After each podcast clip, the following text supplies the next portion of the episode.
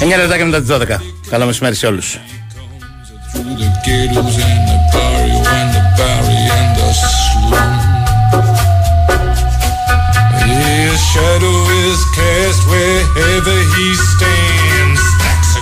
Εδώ είμαστε και σήμερα, εκτάκτος διαφορετική ώρα, 12 με 2.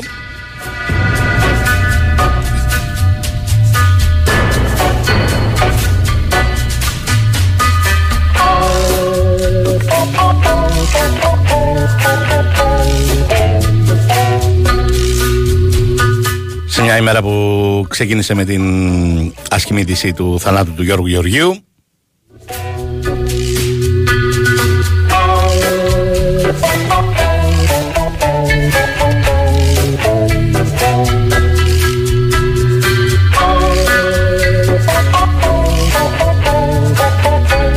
Να είναι καλά οι δικοί του άνθρωποι να τον θυμούνται και όλοι όσοι τον αγάπησαν, τους κράτησε συντροφιά είτε μέσα από το ραδιόφωνο, είτε μέσα από την τηλεόραση είτε μέσα από τα κείμενά τους στο φιλάθλο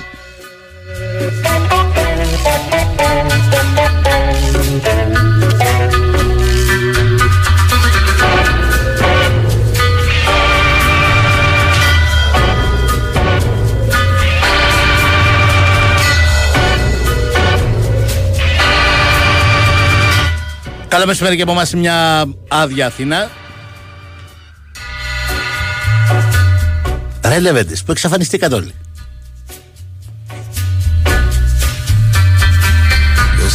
Τι γίνεται ρε σταθερό; Όλοι τρίμερο, ε.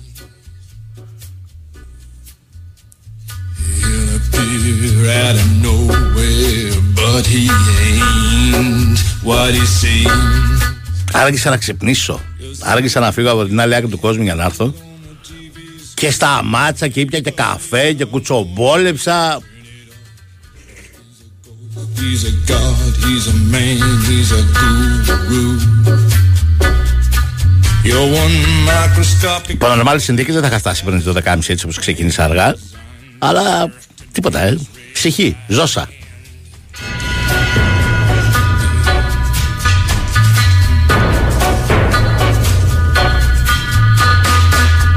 Μετά από ένα weekend όπου ο Ζλάταν μας εξέπληξε όλους, δεν είχε ακουστεί το παραμικρό του, οι συμπαίκτες του στη Μίλαν, ούτε η ίδια η Μίλαν δεν το ήξερε όταν θα τον αποχαιρετούσε, είχε κανονίσει να τον αποχαιρετήσει και για τη λύση της συνεργασίας τους ότι ο Ζλάταν θα ανακοίνωνε το τέλος της καριέρας του.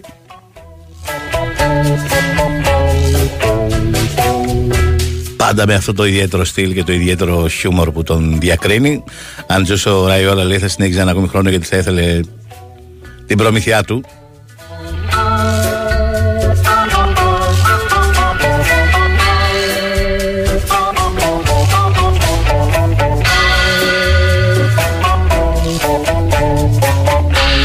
Είχε και την πλάκα του αυτό που είπες στους φίλους Βερόνα ότι το καλύτερο που σας έχει τύχει την φετινή σεζόν είναι αυτό που σας συμβαίνει τώρα οπότε γιουχάρατε όσο θέλετε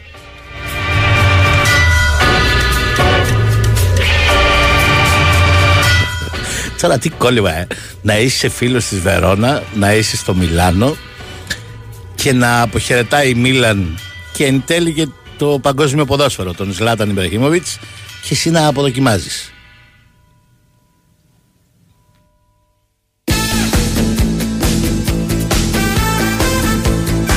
Άβυσος που λένε η ψυχή του ανθρώπου.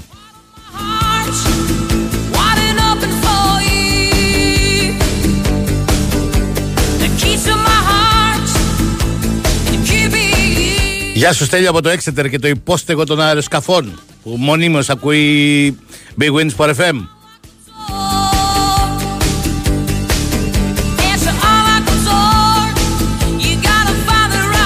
Όχι, όχι, φίλε μου, δεν άλλαξε μόνιμα το πρόγραμμα του σταθμού. Μόνο για σήμερα, είναι εκτάκτος λόγω της αργίας.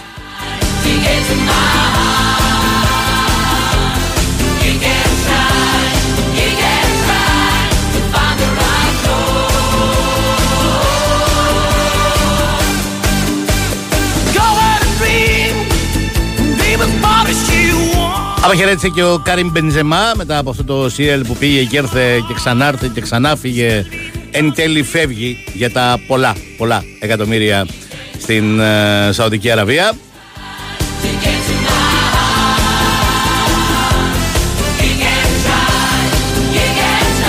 Και όπως έχω ξαναπεί πάρα πολλές φορές, γιατί ε, πολλοί στέλνετε τα μηνύματα. Μα τώρα είχε ανάγκη λεφτά ο Καρύμ Μπεντζεμά να αφήσει τη Ρεάλ να πάει εκεί. Δεν πρέπει να τα βλέπουμε όλα αυτά με τα δικά μας δεδομένα. Ναι, για τα δικά μας δεδομένα έχει λεφτά για να ζήσουν και τα εγγόνια του. Τουλάχιστον τα εγγόνια του. Πρέπει όμως να τα βλέπουμε με τα δικά του δεδομένα, γιατί με αυτά ζει ο Καρύμ Μπεντζεμά, δεν ζει με τα χίλια ευρώ τα δικά μας, ζει με τα εκατομμύρια τα δικά του. Η πρόταση που έχει ο Καρύμ Μπεντζεμά είναι για να πάρει τα επόμενα δύο χρόνια, πιθανότατα τα δύο τελευταία της ποδοσφαιρικής του καριέρας, περισσότερα χρήματα από όσα έβγαλε τα προηγούμενα 17 χρόνια που παίζει επαγγελματικό ποδόσφαιρο. Αυτά είναι τα δεδομένα και έτσι πρέπει να το εξετάζετε. Σκεφτείτε λοιπόν αν εσάς που είστε 17 χρόνια κάπου και είστε πολύ ικανοποιημένοι εκεί που είστε, ερχόταν κάποιος και σας έλεγε τα δύο επόμενα χρόνια, τα οποία μάλιστα θα ήταν και τα τελευταία πριν την σύνταξη, ελάτε σε μένα και θα πάρετε περισσότερα από ό,τι πήρατε όλα τα χρόνια της καριέρας σας.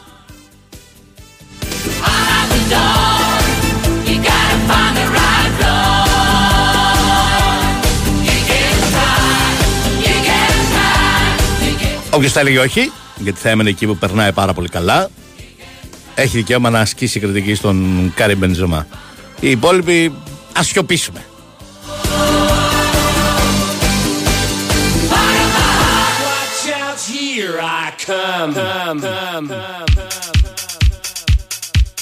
Άρα εσύ λέει κάνεις σήμερα 12-2 διότι ως γνωστόν οι αργίε μένουν πίσω οι μικροί. Αλήθεια είναι αυτό. Οι νέοι.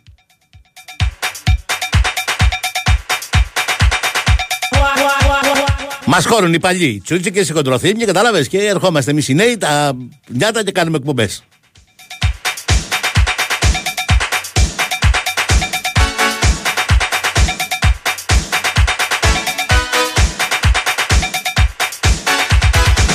Ναι, Μιχαλή από το Εδιμβούργο με αυτό ξεκινήσαμε.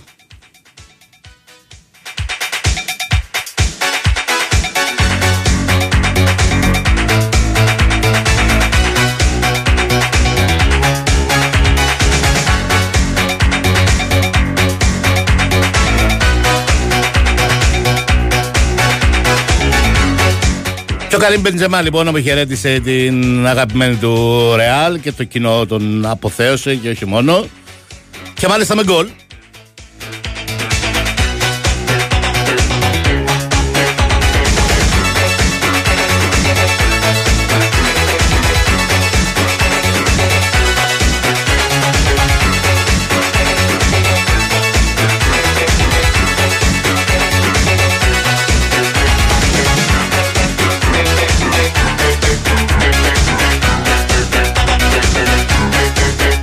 Ασφαλώς και θα έχουμε και τους ε, ρεπόρτερ σήμερα και Τάσο Νικολογιάννη και Κώστα Νικολακόπουλο και Γιώργο Τσακύρη και θα τους έχουμε και στις ώρες τους.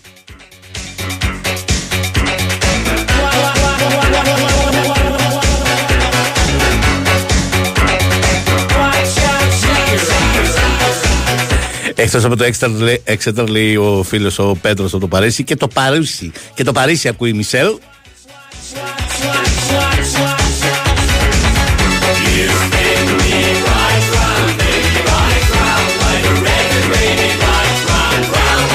Εδώ ο Κωνσταντίνος λέει: Από δίκαιο ήμασταν τον Ζλάταν, λέει: Δεν είναι τυχαίο. Πρόκειται για την Ελλάς Βερόνα.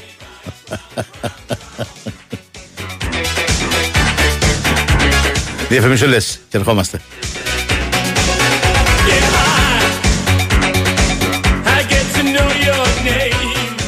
Η Winsport FM 94,6 Δεν αρκεί να χτίσεις, πρέπει και να διατηρήσεις. Συστήματα πολυουρεθάνης Marisil από την εταιρεία Maris. Στεγανοποίηση με πιστοποιημένη διάρκεια ζωής 25 ετών που προστατεύει από την υγρασία και τη φθορά. Maris. Πάνω από 30 χρόνια στο χώρο της στεγανοποίησης με ολοκληρωμένες και αξιόπιστες λύσεις στην κατασκευή και την ανακαίνιση. Επικοινωνήστε με το επίσημο δίκτυο συνεργατών της Maris. Μέλος του ομίλου Saint Gobain. Για εσάς πάθος μπορεί να είναι ο χορός, η μαγειρική, η ανάβαση στο υψηλότερο βουνό. Για εμάς στην Πριστότ, το πάθος μας είναι ο καφές. Εκλεκτή κόκκι καφέ, επιλεγμένοι αυστηρά, που καβουρδίζουμε εδώ και έναν αιώνα στους Δολομίτες και ταξιδεύουν σε όλο τον κόσμο για να απολαμβάνετε την αξεπέραστη γεύση και ποιότητα του Ιταλικού εσπρέσο Μπριστότ, όπου και αν βρίσκεστε. Καφές Μπριστότ. Ό,τι κάνεις, κάνε το με πάθος. 50 χρόνια Βασίλης Παπακοσταντίνου. Μια συναυλία που θα γράψει ιστορία. Τετάρτη 14 Ιουνίου, Καλιμάρμαρο Στάδιο. Οι πιο σημαντικές στιγμές μιας μουσικής πορείας που έχει σημαδέψει τις ζωές όλων μας. Ένα ταξίδι στο χρόνο με πηξίδα τη βαθιά αισθαντική φωνή του Βασίλη. Την Τετάρτη 14 Ιουνίου στο Καλιμάρμαρο. Προπόληση στο viva.gr. Η Wins for FM 94,6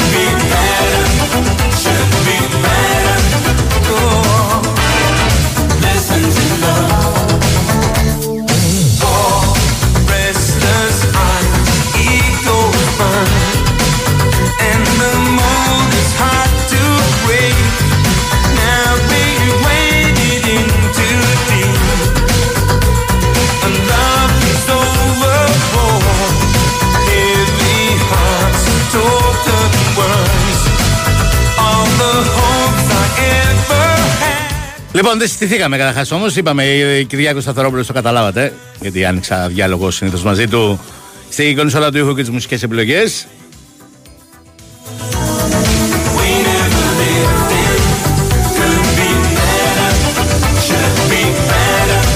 Έβαλε την Άρα Νικολακοπούλου είναι στην δημοσιογραφική επιμέλεια και δύο με τρεις θα είναι και στα μικρόφωνα.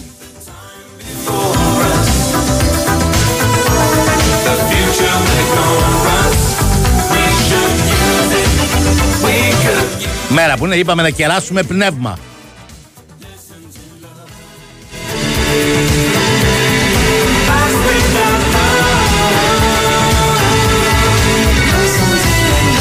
Μόνοι σου, όλοι οι άλλοι λείπουνε. Αυτά είναι.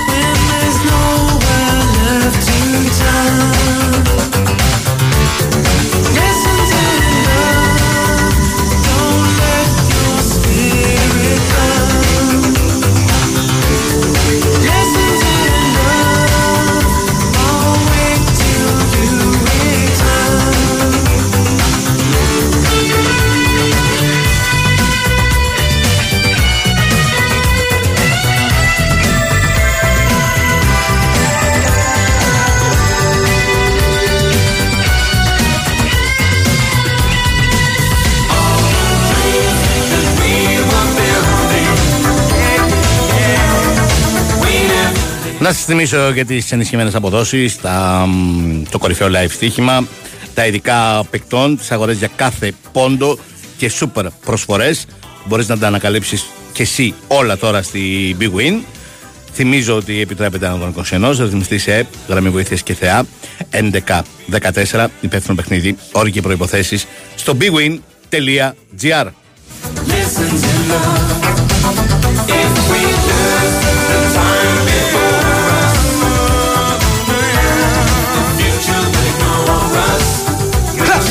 everybody, if you got what it takes. Cause Κάνω μια βόλτα στα μεγάλα ευρωπαϊκά πλαθήματα που ήταν σε εξέλιξη και ολοκληρώθηκαν χθες. Στην Ιταλία η Ρώμα τα κατάφερε. Πήρε το ειστήριο για το Europa League την τελευταία αγωνιστική, αφού είχε χάσει το ειστήριο για το Champions League και μέσω του προαθλήματος και λόγω της απώλειας του τελικού του Europa League την περασμένη Τετάρτη. Χθες νίκησε στο τέλος με ένα εύστοχο χτύπημα πέναλτι του Λαχόγια 2-1 και πήρε την πρόκληση για το Europa μαζί με την Αταλάντα. Έμεινε στο conference η Juventus παρά τη δική της νίκη.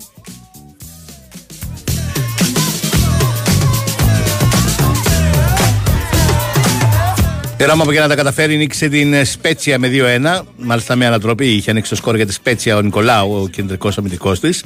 Έτσι την έστειλε σε αγώνα μπαράζ για την παραμονή στην κατηγορία με την Βερόνα, η οποία ιτήθηκε στο Μιλάνο από την ε, Μίλαν. And my bell sends you a whopping bill That's the race, that's the race. with 18 phone calls to Brazil. That's the race, that's the race. And you borrowed money from the mob. That's the race, that's the race. And yesterday you lost your job. That's the race, that's the race. Well, these are the breaks. Break it up, break it up, break it up. Κάπως έτσι ολοκληρώθηκε μια εντυπωσιακή χρονιά. Η αλήθεια είναι στην Σεριά. Είπαμε Ουντουνέζη Γιουβέντους 0-1, Λέτσι Μπολόνια 2-3, Αταλάντα Μόντσα σε φοβερό μάτς 5-2, Μίλαν Βερόνα 3-1, Ρώμα Σπέτσια 2-1 και Νάπολη Σαμπτόρια 2-0 στην φιέστα της Νάπολη για την κατάκτηση του πρωταθλήματος. Φοβερή φιέστα.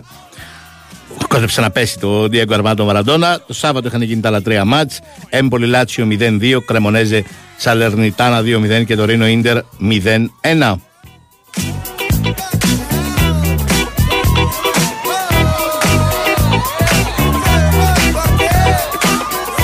Κάπως έτσι το επόμενο Champions League εκτός από την ε, Νάπολη που έφτασε τους 90 βαθμούς με το εντυπωσιακό σκορ επιμέρους 77-28.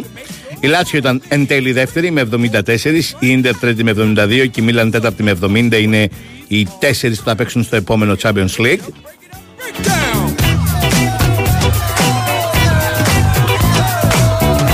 Η Αταλάντα 5η με 64 και η Ρώμα 6η με 63 θα παίξουν στο Europa και η Juventus 7η με 62 θα παίξει στο Conference. Οι Ιταλοί που μπορεί να βγάλουν και 8η ομάδα στις ευρωπαϊκές διοργανώσεις της επόμενης σεζόν, να βγάλουν δηλαδή 3 στο Europa League και αυτό θα συμβεί αν η Φιωρεντίνα την Τετάρτη το βράδυ νικήσει τη West Ham στον τελικό στην Πράγα και κατακτήσει αυτή το Conference League. Σε διαφορετική περίπτωση, αυτές είναι οι 7 ομάδες που θα εκπροσωπήσουν στις τρεις ευρωπαϊκές διοργανώσεις την Ιταλία την επόμενη σεζόν.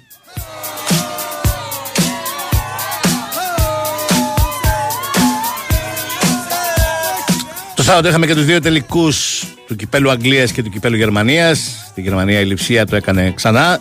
2-0 την Eintracht Frankfurt μια λειψία που αποδεικνύεται μέτρα στο κύπελο Γερμανίας και γενικά είναι, τις πάνε πολύ καλύτερα τα νοκάουτ από το πρωτάθλημα.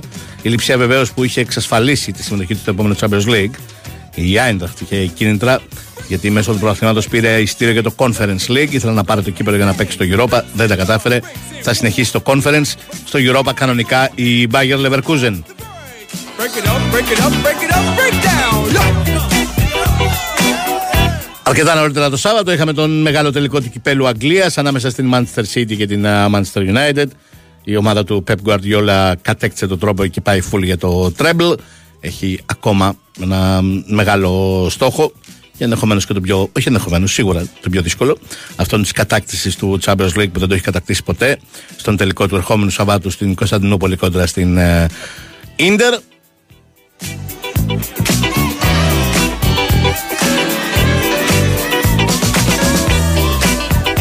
Ο Manchester United το πάλεψε, αλλά δεν μπόρεσε να την εμποδίσει στο δρόμο προς το τρέμπλ και τώρα θα ελπίζει σε ξένη βοήθεια αυτή της Ίντερ για να μην επαναλάβει η Manchester City το κατόρθωμα της Manchester United το 1999 όταν στην εποχή του Σεράλεξ κάνει το δικό της τρέμπλ η Manchester United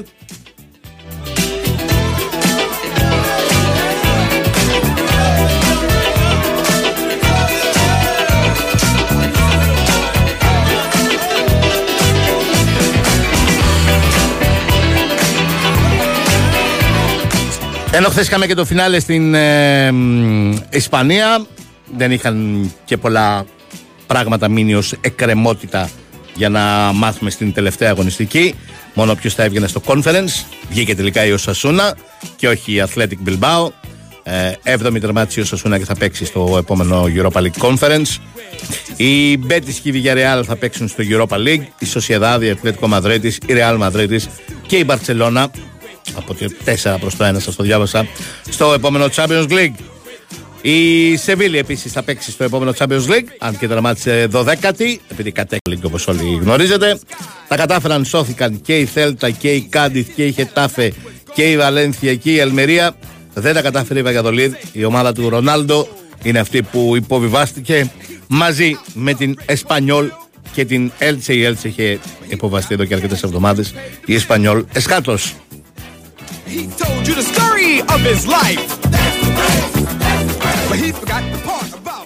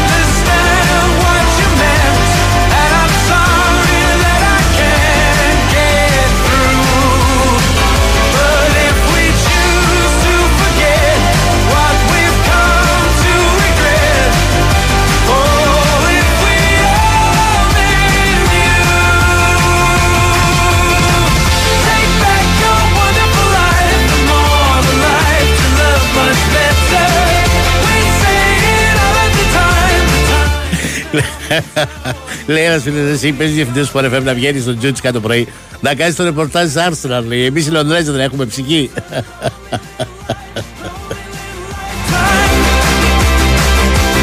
Μπορώ να βγαίνω και στους Πανούτσου και στους Καρμετόπουλου, ρε φιλαράκι. Δηλαδή, πώς μία παρά βγαίνει ο Νικολογιάννης, μία και ο Νικολακόπουλος, δύο παρά ο Τσακίδη. Να βγαίνω εγώ Μία παρά. Όχι, ε, 12 και, και. Σε αυτό το μισάωρο που δεν βγαίνει κανείς. Να έχουμε το ρεπορτάζ Arsenal.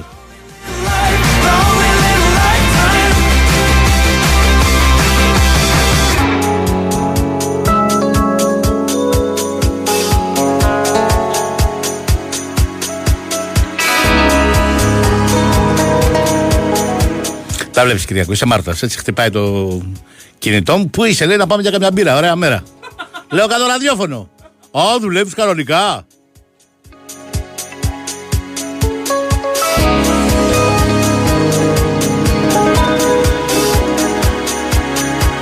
Και χωρίς να ξέρεις ποιος με πήρε, Κυριάκο Σταθερόπουλο. Ποιος μπορεί να με πήρε 12 και 38 να μου πει να πάμε για καμιά μπύρα; Πες.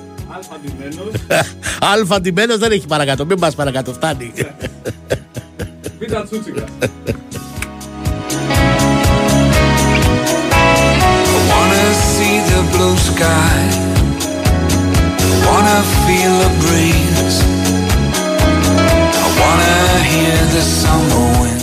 Συμφωνώ ότι ο Χάρη Κέιν είναι ότι πιο κοντά σε Μπεντζεμά μπορεί να βρει μ, η Real Madrid σε ένα παιδί που ε, μπορεί να παίξει με την διάνυση και έξω από τη μεγάλη περιοχή. Ένα σεντερφόρ με πάρα πολύ καλά τελειώματα. Ένας ποδοσφαιριστής, ένα σεντερφόρ που βάζει σταθερά 20 γκολ το χρόνο ε, εδώ και πάρα πολλά χρόνια και νομίζω θα τα βάλει σταθερά και στην Real τα over 20. Ε, ένας ποδοσφαιριστής που είναι των συνεργασιών όπως ήταν ο Καρύμ Μπεντζεμά ένας ποδοσφαιριστής που μπορεί να αναδείξει τους παίχτες που έρχονται από τα πλάγια ή από πίσω όπως έκανε και ο Μπεντζεμά με τόσους και τόσους παίχτες στη Real και όπως έκανε και ο Χάρι Κέιν με τον Σόν ας πούμε για παράδειγμα στην uh, Tottenham. Ναι νομίζω ότι ο Χάρι Κέιν είναι ό,τι πιο κοντά στον uh, Καρύμ Μπεντζεμά μπορεί να βρει η Real Madrid. Κάι Χάβερτς με ρωτάς είναι άλλο πράγμα. Τελείως άλλο πράγμα. For sure you're running but you're only running blind. I wanna touch forever. Με τέτοια φωνή λέει και συνοχή λόγου που έχεις καλύτερα να μην βγαίνεις καθόλου. Να το μεταφέρουμε αυτό.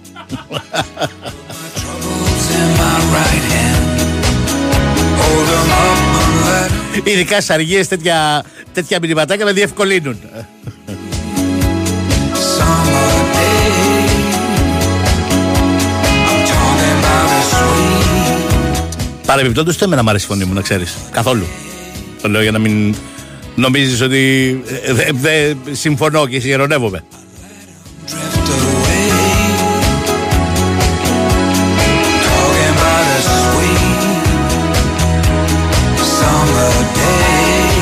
Ένας άλλος φίλος λέει: Μιχάλη, ποιον πιστεύεις ότι μ, θα πάει Ρεάλ, το πρώτο σκέλος. Το απάντησα. Μάλλον δεν το απάντησα. Είπα ότι κατά την άποψή μου ιδανικός είναι ο Χάρη Κέιν.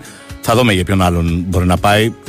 Νομίζω ότι είναι μια δύσκολη περίπτωση ο Χάρη Κέιν να διαπραγματευτείς με τον Ντάνιελ Λίβι. Σίγουρα δεν φτάνουν τα 100 εκατομμύρια. Απ' την άλλη, ο Κέιν δεν δείχνει διατεθειμένος να ανανεώσει με την Τότοναμ. Από την άλλη, η Tottenham δεν θέλει να τον δώσει εντός των συνόρων. Η Manchester United φαίνεται ότι ενδιαφέρεται πάρα πολύ. Δεν είναι εύκολο να το εκτιμήσεις. Αν βιάζεται η Real και θέλει στην επόμενη εβδομάδα 10 μέρες να βρει τον αντικαταστάτη, δύσκολα θα είναι αυτός ο Χάρη Κέιν. Δεν θα καμφθούν οι όποιες αντιστάσεις του Λίβι έτσι εύκολα. Τότε που θα πάρει τον Ποστέκογλου προπονητή. Ρε, τον Ποστέκογλου τον είχαμε εδώ και δεν τον είχαμε εκτιμήσει. Μάλλον, για να είμαστε ειλικρινείς, τον είχαμε εκτιμήσει όταν είχε έρθει στην Παναχαϊκή με τον Μακρύ. Ο Μακρύ ήταν εκείνος ο ιδιοκτήτης που ο Πανούτσο έλεγε ότι φοράει περούκα και πηγαίνανε, πήγαινε συνεντεύξει ο άνθρωπος και τράβαγε τα παλιά του και έλεγε: Ορίστε, τα τραβάω, τα τραβάω για να δείτε ότι δεν είναι περούκα, πείτε το στον Πανούτσο.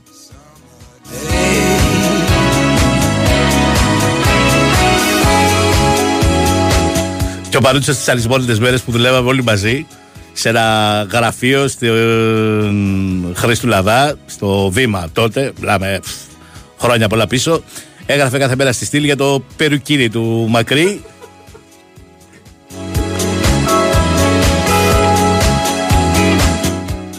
Τότε στα νιάτα του λοιπόν ο Ποστέκογλου είχε έρθει στην Ελλάδα στην α, Παναχαϊκή ήταν προπονητής στην Αυστραλία, από εκεί τον ήξερα ο Μακρύς, που ήταν και αυτός ομογενής Έλληνας από την Αυστραλία. Ε, εδώ δεν εκτιμήθηκε για να συνεχίσει την καριέρα του, καλό δικό του, ενώ του Ποστέκογλου. Διότι ο δρόμος τώρα, ο διαφορετικός που πήρε, τον βγάζει από την Celtic με την οποία ολοκλήρωσε το Σαββατοκύριακο το Treble. Στην ε, Tottenham όπω όλα δείχνουν. Α, Έχει συμφωνήσει ο ίδιος σε όλα. Απομένει το, η συμφωνία ανάμεσα στην Tottenham και τη Celtic. Η Tottenham δεν χρειάζεται να πληρώσει κάμποσα, 4, 5 εκατομμύρια λίρες προκειμένου να πει το OK και η Celtic. It's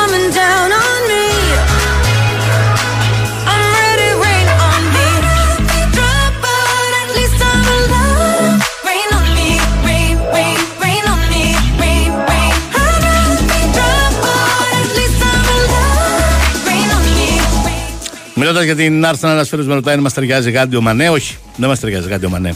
Αγωνιστικά μας ταιριάζει Γάντιο Μανέ, αλλά ο Μανέ, ένας παίκτης που πρέπει να πάρει φανέλα βασικού, δεν την έχουμε αυτή τη φανέλα εμείς. Εμείς ψάχνουμε έναν αναπληρωματικό του Μπουκάιο Σάκα. Οπότε ε, λίγο δύσκολο να παίξει αυτόν τον ρόλο ο Σαντιό Μανέ και να τον αποδεχτεί και λίγο δύσκολο να τον πληρώσουμε κιόλας για να παίξει αυτόν τον ρόλο. Γιατί έχει ένα τρελό συμβόλαιο. Οπότε δεν, δεν το βλέπω πολύ πιθανό.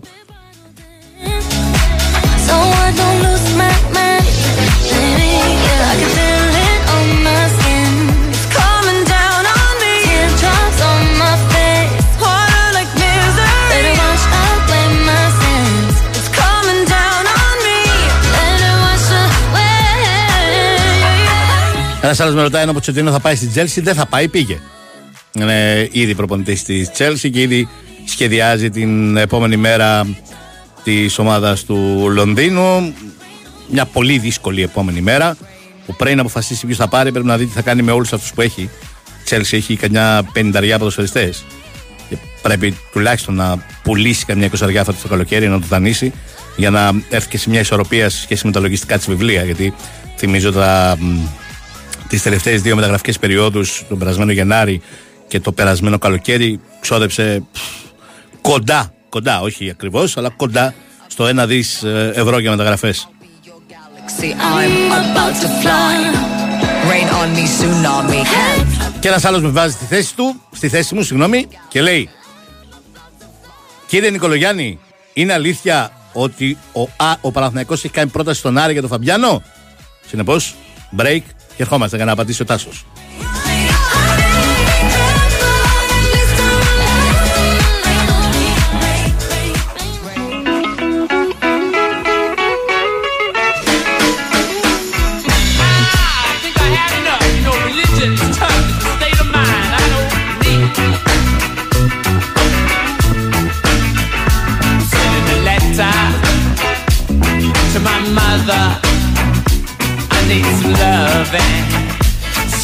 Me. I lost my lover, a faithful lover. I need some money. Send it to me. I need consoling. You're both feeling lonely. Λέει ένας φίλος, λέει, αν το φινάλε που έγινε στο Βέλγιο γινόταν στο δικό μας πρωτάθλημα, θα τρέχαμε όλοι μαζί ομαδικό, λέει, στον Ευαγγελισμό. Αλήθεια είναι. Αλήθεια, πραγματικά απίθανο φινάλε στο πρωτάθλημα. Οι πρώτοι έρχονταν τρίτη, η τρίτη πρώτη, η δεύτερη τέταρτη, η τέταρτη πρώτη, η πρώτη τέταρτη και ούτω καθεξής.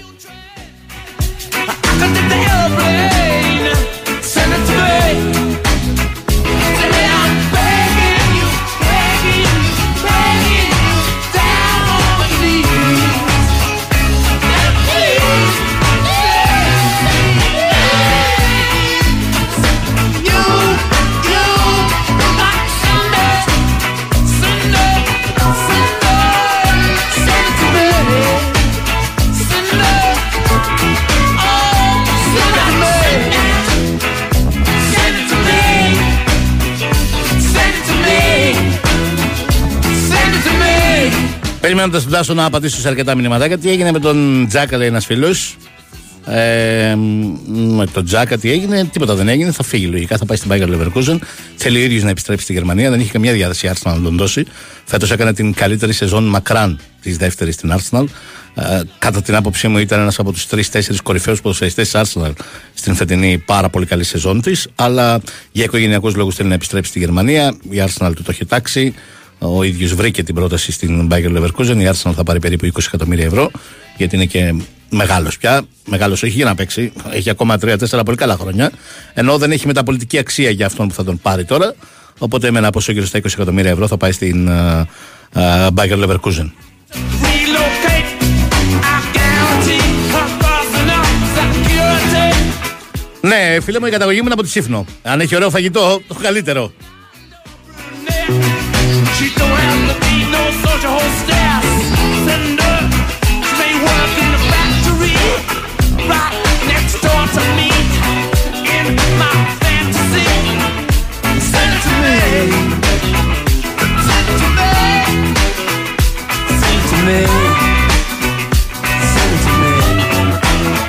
Τον έχουμε τον Τάσο, τον καλησπέριζω. Γεια σου, φιλαράκι. Γεια σου ρε Μάικ, τι κάνεις; Τι να κάνω, όπως και εσύ, έτσι και εγώ, εμείς οι νέοι δουλεύουμε σήμερα. Ε, σε πόσους πιστεύεις θα έχεις στείλει μήνυμα για μπύρα; Εμένα μου στείλε χθες. Εμένα μου στείλε χθες. Τώρα δεν μπορώ. Έλα, Πάω και με μια μπυρίτσα, έλα. Έλα, πάω στο καιρό, έλα. Πάω μια μπυρίτσα. Σε σένα έστειλε σήμερα, σε πόσους ακόμα. Του λέει, του λέει, τρώει χιλόπιτος τώρα, γενικά. πόσους, πόσους θα αυτά. σιγά, που τρώει, σιγά που δεν θα βρει παρέα για μπύρα. Αλλά, ε, δεν υπάρχει περίπτωση. Ναι. Ε. Μάλιστα. Μάλιστα. Λοιπόν, από πού να αρχίσω, να αρχίσω από το, την κατάληξη στα πρωταθλήματα Βελγίου και Ναι, από εκεί να Ουκρανίας. αρχίσεις, διότι είδα όλα τα παιχνίδια χθες. Α. Και το πλήρη εικόνα. Μμμ. Ε, η Ντνίπρο για να ξεκινήσω το μεσημέρι Μμ. πήρε μία νίκη πάρα πάρα πάρα πολύ δύσκολα. Δηλαδή έτσι όπως πήγαινε το ματς είχα επιλέξει να δω την Ντνίπρο. Έτσι όπως πήγαινε το ματς και το άλλο το 0-3 λέω έχω κάνει κουταμάρα διότι η Ζόρια θα είναι αντίπαλος και δεν θα έχω δει τη Ζόρια και θα χρειαστεί να ξαναδώ το παιχνίδι από την αρχή το άλλο. Αλλά το ρίσκαρα και το άφησα μέχρι το τέλος να δω πώς θα πάει. Ήταν σβηστό παιχνίδι τελείως. Η Dnipro είναι μια ομάδα η οποία οκ, ε, προσπαθεί να χτίσει το παιχνίδι της αλλά χωρίς να έχει αυτό το, το πολύ το, το επιθετικό στυλ ή να κάνει επιθέση να, είναι, να έχει παίκτες που να έχουν το απρόβλεπτο. Ε, και φτάσαμε προς το τέλος του αγώνα, γίνεται μια για να κλέψουμε της μπάλας, τη σπάει ο center forward της που είναι ο Ντρόπινικ, ο οποίος είναι, θεωρείται το αστέρι της ομάδας. Φτάνει μπάλα στον Μπλάνκο, ο οποίος ήταν στόχος του Παναναϊκού πέρσι, πλασάρει, κάνει το 1-0 και τελειώνει το μάτς εκεί. Μετά βέβαια άνοιξε το παιχνίδι, δηλαδή μετά θα μπορούσε να βάλει και δεύτερο γκολ η Δνήπρο, αλλά μέχρι τότε ήταν το άγχος γιατί δεν την έχω ξαναδεί. Ε, την είδα στα μάτς με την ΑΕΚ Λάρνακας, όπου δεν μου α- έκανε ιδιαίτερη εντύπωση, αλλά στο χθεσινό παιχνίδι δεν ήταν καλή και τελικά πήρε μια νίκη που την οδηγεί στα προετοιμαστικά του Super League. Είναι η μία ομάδα που μπορεί να βρει ο Παναγικός στο δρόμο του. Πιστεύω, βλέποντας και όλες τις άλλες ομάδες του Βελγίου, ότι είναι η πιο βατή αντίπαλος. Προσοχή, λέω πιο βατή. Δεν λέω εύκολη, δεν υπάρχει εύκολος αντίπαλος σε αυτή τη φάση και ειδικά για τον Παναθηναϊκό που έχει να παίξει τόσα χρόνια στην Ευρώπη. Δηλαδή μπορεί να πέσει ο Παναθηναϊκός με την Ντνίπρο και να αποκλειστεί. Δεν το, δηλαδή δεν είναι κάτι το οποίο πρέπει να το έχουμε στο μυαλό μας. Απλά σε σχέση με τις άλλες ομάδες που είναι άλλο επίπεδο ομάδες, όπως είδα, είναι πιο βατή αντίπαλος. Έχει το Ντόβμπικ, το σεντερφόρ, ο οποίος είναι ένα ψηλό σεντερφόρ με καλή υποδοχή της μπάλας, ε, βάζει γκολ, δημιουργεί καταστάσεις. Ο Μπλάνκο, ο οποίος πήρε αρκετές προσπάθειες χθες, δεν ήταν σε καλή μέρα. Τουλάχιστον έτσι το είδα εγώ. Ε, έχει ε, ε, πολύ μεγάλο ποσό την ταχύτητά του, αλλά είχε πολύ μετελε, πολλές ημιτελείς προσπάθειες. Αλλά έβαλε τον γκολ και απ- μετά τον γκολ είχε δύο-τρεις πολύ καλές ενέργειες. Και αυτό είναι όλο. Δηλαδή είναι μια ομάδα συνόλου περισσότερο. Δύσκολα τις έκανες φάσεις τουλάχιστον με αυτό που είδα χθες. Αλλά δύσκολα όμως κάνει και ευκαιρίες. Ε, επαναλαμβάνω με βάση την εικόνα τη χθεσινή. Δεν ξέρω στα άλλα παιχνίδια τι έχει κάνει. Τώρα, το βραδινό, εντάξει, καταρχάς να πούμε ότι ήταν ένα τέλος που έμοιαζε, έμοιαζε με τη Γερμανία έτσι. Πάρα πολύ. Ναι, ναι. Το, πάρα πολύ. Ε, Και βάλε. Εντάξει, Γκένκ, ναι, και βάλε η γιατί Γκένκ εκεί είναι- πήγανε τρεις να πάρουν το πρωτάθλημα. ναι, η Γκένκ είναι top επίπεδο, επίπεδο ομάδα. Ε, έχει δύο εξτρέμ, τον Τρεζό και το Πλεσίς που είναι πάρα πάρα πολύ καλή εξτρέμ. Ε, ταχύτατη με πολύ καλή τεχνική ε, και αυτόν που έβρε το, τον αρχηγό της, ο οποίος είναι το αμυντικό της χαφ, έβαλε και τον γκολ, το ένα από τα δύο γκολ, ε, ο οποίος μου μοιάζει στο στυλ με τον Ρούμπεν γιατί περνάει μπάλα από, το, από τα πόδια του και μοιράζει σωστά το παιχνίδι δεν είναι ιδιαίτερα γρήγορος ε, αλλά τακτοποιεί καλά το παιχνίδι της Γκένκ. Η Γκένκ είναι μια ομάδα η οποία ε, αν βρει χώρο τελείωσες, δηλαδή είναι πάρα πάρα πολύ επικίνδυνη στο χώρο αλλά είναι και μια ομάδα που πιέζει, που έχει το απρόβλεπτο, είναι μια πολύ δυνατή αντίπαλος. Καλό θα είναι ο Παναγικός να τον αποφύγει. Δεν λέω ότι είναι χαμένος από χέρι, φυσικά και δεν μπορεί να το κάνεις για καμιά από αυτές τις ομάδες. Δεν έχουν ας πούμε, ε, πώς να σου πω, την ιστορία άλλων ομάδων που παίζουν στο Champions League, αλλά σίγουρα είναι μια πολύ πολύ δύσκολη αντίπαλος. Δεν ξέρω βέβαια και πώς θα διαμορφωθεί η κατάσταση και με τις αλλαγές στο ρόστερ που θα γίνουν. και Ναι, στις δύο αυτό ομάδες. είναι ένα ερώτημα. Οκ, Ο Χέινεν, στον οποίο αναφέρθηκες ο αμυντικός, Χέινεν, μπράβο, ναι, ο Χέινεν. αμυντικός χαφ, Ναι. δεν ξέρω αν θα φύγει, γιατί ε, είναι πολύ κομβικός και σε- είναι και σε μια ηλικία μ, που μ, δεν είναι ξέρεις, α- από εκεί σηκώνουν συνήθως τους πιο νεαρούς, είναι στα 26 Ναι, πόσο του, είναι; 26. Ναι, Ε, ναι. Είναι τόσο ποιοτικός ποδοσφαιριστής που παίζει αμυντικό χαφ και έχει βάλει 11 γκολ. Ναι, Ε, ναι, ε, σου λέω, μου έκανε ιδιαίτερη εντύπωση. Ναι. Μου έκανε ιδιαίτερη εντύπωση. Ε, μ, είναι μ, εκεί μονίμως. Ε, Ναι. ε, ε, δεν ξέρω αν έχει παίξει πουθενά άλλο ποδοσφαίρο. Δηλαδή τον θυμάμαι πάρα πολλά χρόνια λόγω του τον οβρα- το λεπτό προς λεπτό. Α- από εκεί Ναι. τον θυμάμαι. Δηλαδή πρέπει να είναι και η gang του Champions League τον είχε. Ε, πραγματικά δεν ξέρω αν έχει παίξει αλλού. Το τσεκάρω τώρα και θα σου το πω. Ναι. Δεν έχει παίξει αλλού. Ναι. Καλά θυμάμαι. Από το 15 είναι στην gang. Ε, έκανε Παιδί τα... της ομάδας. Ναι, ναι, παιδί της ομάδας, έκανε τα πρώτα του βήματα. Αυτός δεν νομίζω να φύγει, αλλά όπως είπες, οι δύο εξτρέμ ποτέ δεν ξέρεις. γιατί η Γκέν γενικά είναι μια ομάδα που πουλάει. Ε, ο Πέντσιλο ένας έβαλε 17 γκολ φέτος. Πένσιλ αυτός. Ναι. ναι. Και, Ε, εξ- Εξτρέμ με 17 γκολ καταλαβαίνεις τι είναι. ναι, ναι. Και ο Τρεζόρ ε, έβαλε 8. Ε, γενικά είναι μια ομάδα μ, με πολύ ταλέντο. Ε, ο Πολύ Ελκαμούς θετική ομάδα. Ο, ο Ελκανούς είναι αυτός που βγάζουν τώρα, αυτός ο 19χρονος με 39, Καλός είναι και αυτός. ναι, με Πολύ 39 συμμετοχές, αυτός ίσως να πουληθεί, γιατί σε τέτοιες Ναι. ηλικίες πουλάνε. Εγώ την είχα δει, καταρχάς είναι, εμ, έχει πλάκα η πόλη Γκένγκ, αν κληρωθεί ο Ναι. Παναθηναϊκός με αυτήν, θα πας σε μια πόλη που θα βρεις ό,τι θες ελληνικό. Όταν Ναι. λέμε ό,τι θες ελληνικό, δεν μπορείς να φανταστείς. Μπουγάτσα, ας πούμε. Ε, φραπέ. Ε, Ναι. Διότι έχει ισχυρή ελληνική κοινότητα. Ναι. Θα δεις πάρα πολλά μαγαζιά μ, ε, μ, ε, μ, για φαγητό, για ρούχα, για αυτά, ε, στα ελληνικά. Με ελληνικά Ναι. ονόματα. Ε, ε, δεν είναι τίποτα ιδιαίτερο η πόλη. Το, Ναι, το, γήπεδο φοβερό από ό,τι είδα. το γήπεδο φοβερό. φοβερό. Έπαθα πλάκα, δηλαδή έτσι όπως το είδα από πάνω που το έχει πάρει η κάμερα. Ναι. Είναι απίστευτο και, είχε, και πρέπει να έχει τρομερή ακουστική, δηλαδή πρέπει να είναι τρομερή έδρα. Πολύ, πολύ καλό γήπεδο. Πάρα πολύ ωραίο γήπεδο και πολύ πιστοί οι φίλοι Ναι. της ε, μ, ε, Γκένγκ και, και ωραία ατμόσφαιρα δημιουργούν. Εγώ πήγα φέτος το καλοκαίρι, την έχω δει αυτή την έκδοση της ομάδας από κοντά. Βέβαια σε φιλικό που είχα, είχε παίξει με την ΑΕΚ και είχαν παίξει Ναι. 25-30. Αλλά το καταλάβαινες ότι είναι μια ομάδα του προπονητή που έχει αρχές. Ακόμα Ναι, και από ναι. εκείνο το, το φιλικό. Νομίζω, χωρίς να ξέρω πάρα πολύ καλά τους Ουκρανούς, η αλήθεια είναι, μου μοιάζει χειρότερη ομάδα για τον Παναθηναϊκό. Όχι, τις Ουκρανούς τους λέω εγώ, στο λέω δεν είναι. εν- ε, η Γκένκ είναι η χειρότερη ομάδα για τον Παναθηναϊκό. Το, ε, δεν το συζητάμε. Μμ. Και Θα σου πω και κάτι άλλο. Και η Union θα ήταν χειρότερη ομάδα για τον Παναθηναϊκό. Ε, η Union είναι πάρα πολύ καλή ομάδα. Ναι, και η Adverb παρά το γεγονός ότι εγώ θεωρώ ότι από τις τρεις, επειδή τις είδα και τις τρεις, Ναι, η η Adverb- Adverb ήταν λιγότερο καλή ομάδα. Ναι. ναι. Έτσι. Αλλά είναι βέλγικες ομάδες. Είναι ομάδες, ε, και ειδικά η Genk είναι μια ομάδα η οποία τώρα παίζει full επιθετικά, έχει τρομερό ταλέντο. Ε, γενικά ο Παναθηναϊκός και με τις βέλγικες ομάδες έχει πρόβλημα. Έχει δύο αποκλεισμούς. Μία από τη Σαντάρ έχει στο 14 και μία από την Πρί στο 15. Και η Δνήπρο μην ξεχνάμε Μιχάλη ότι θα παίξει σε ουδέτερο γήπεδο. Θα πάει παίξει πιθανότατα στη Σλοβακία. Το πιο πιθανό είναι αυτό. Εκεί έπαιζε πέρσι. ναι. Αλλά δεν έχει καμία σχέση σαν ταλέντο και σαν ρυθμό και σαν όλα αυτά με την Genk. Τώρα, σου ξαναλέω ότι είναι καλοκαιρινά παιχνίδια. Μπορεί να πέσει ο Παναγικός με την Genk και να την περάσει και φυσικά να κάνει μια πολύ Καλά, μεγάλη ασφαλώς, επιτυχία και να- ασφαλώς. Και να πέσουν την Τρίπρο για να αποκλειστεί. Αλλά εμείς βλέπουμε με αυτά που, αυτά που βλέπουμε λέμε ότι σαφέστατα η Δνήπρο είναι πιο βαθύ αντίπαλος για τον Παναγικό από τις δύο. Μμμ. Εκεί έχει πέσει όλο το βάρος. Καταρχάς να πούμε και κάτι ακόμα, επειδή και να πάμε μετά στα, σε αυτά που ενδιαφέρουν τον κόσμο.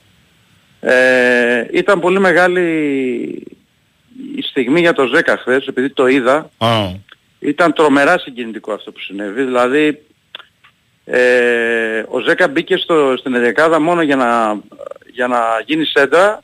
Του έδωσαν δύο φορές την μπάλα, την πέταξε πλάγι και να γίνει αλλαγή για να αποθεωθεί. Δεν είναι ακόμα έτοιμος να παίξει, είναι στη φάση της αποθεραπείας όπως είναι και ο Αϊτόρ. Και ο Αϊτόρ αν γινόταν ένα παιχνίδι σήμερα δεν θα έπαιζε, ατομικό πρόγραμμα κάνει. Έκανε λίγο πριν το τέλος της σεζόν. Ε, οι οπαδοί της Κοπα- της Κοπεχάγης το λατρεύουν ε, είχαν ανεβάσει πανό για αυτόν, είχαν ε, σχηματίσει με καπνογόνα την, ε, τον αριθμό της φανέλας στο 10.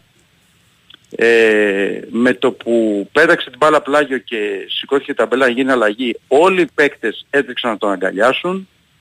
Τον αγκάλιασε όλος ο πάγκος, τον αποθέωσε ο κόσμος, δάκρυσε ε, και νομίζω ότι ε, εντάξει, είναι πράγματα τα οποία θα μείνουν χαραγμένα στο μυαλό του. Έχω την αίσθηση και τη βεβαιότητα μάλλον ότι κάτι ανάλογο θα ζήσει και στον Παναναϊκό. Μπορεί τώρα κάποιοι φίλοι του Παναναϊκού να λένε μα τι να τον κάνουμε το 10, έχει να παίξει ένα χρόνο μπάλα κλπ. Και ως Όταν ποδοσφαιριστής θα και ως παιδί είναι αξιολάτρευτος. Δεν- Μπράβο.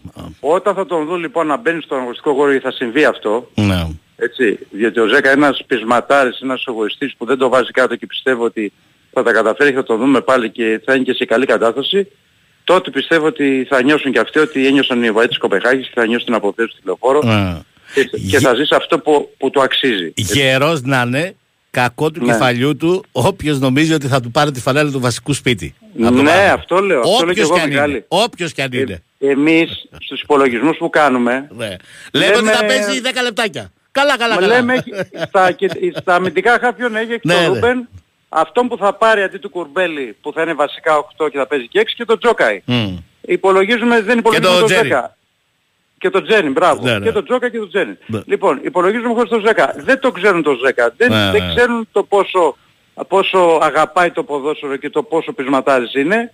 Αν όλα πάνε καλά και πιστεύει στον τραυματισμό του που πιστεύω θα γίνει, γιατί είναι σε καλή κατάσταση όσον αφορά την αποθεραπεία του, ε, τότε νομίζω ότι θα δούμε έναν παίκτη ο οποίος θα προσφέρει πάρα πολλά στην ομάδα. Αυτή είναι η δική μου αίσθηση επειδή το ξέρω. Δεν το λέω για κανένα άλλο λόγο. Ναι. Αυτό, λοιπόν, πάμε στα άλλα τώρα. Δεν είπαμε τίποτα με τα γραφικά και η ώρα είναι και 59 και 30. Θα ακούσουμε τα δύο ειδήσεων και θα τα πούμε αμέσω μετά. Έγινε, έγινε. Έγινε, φιλιά, φιλιά.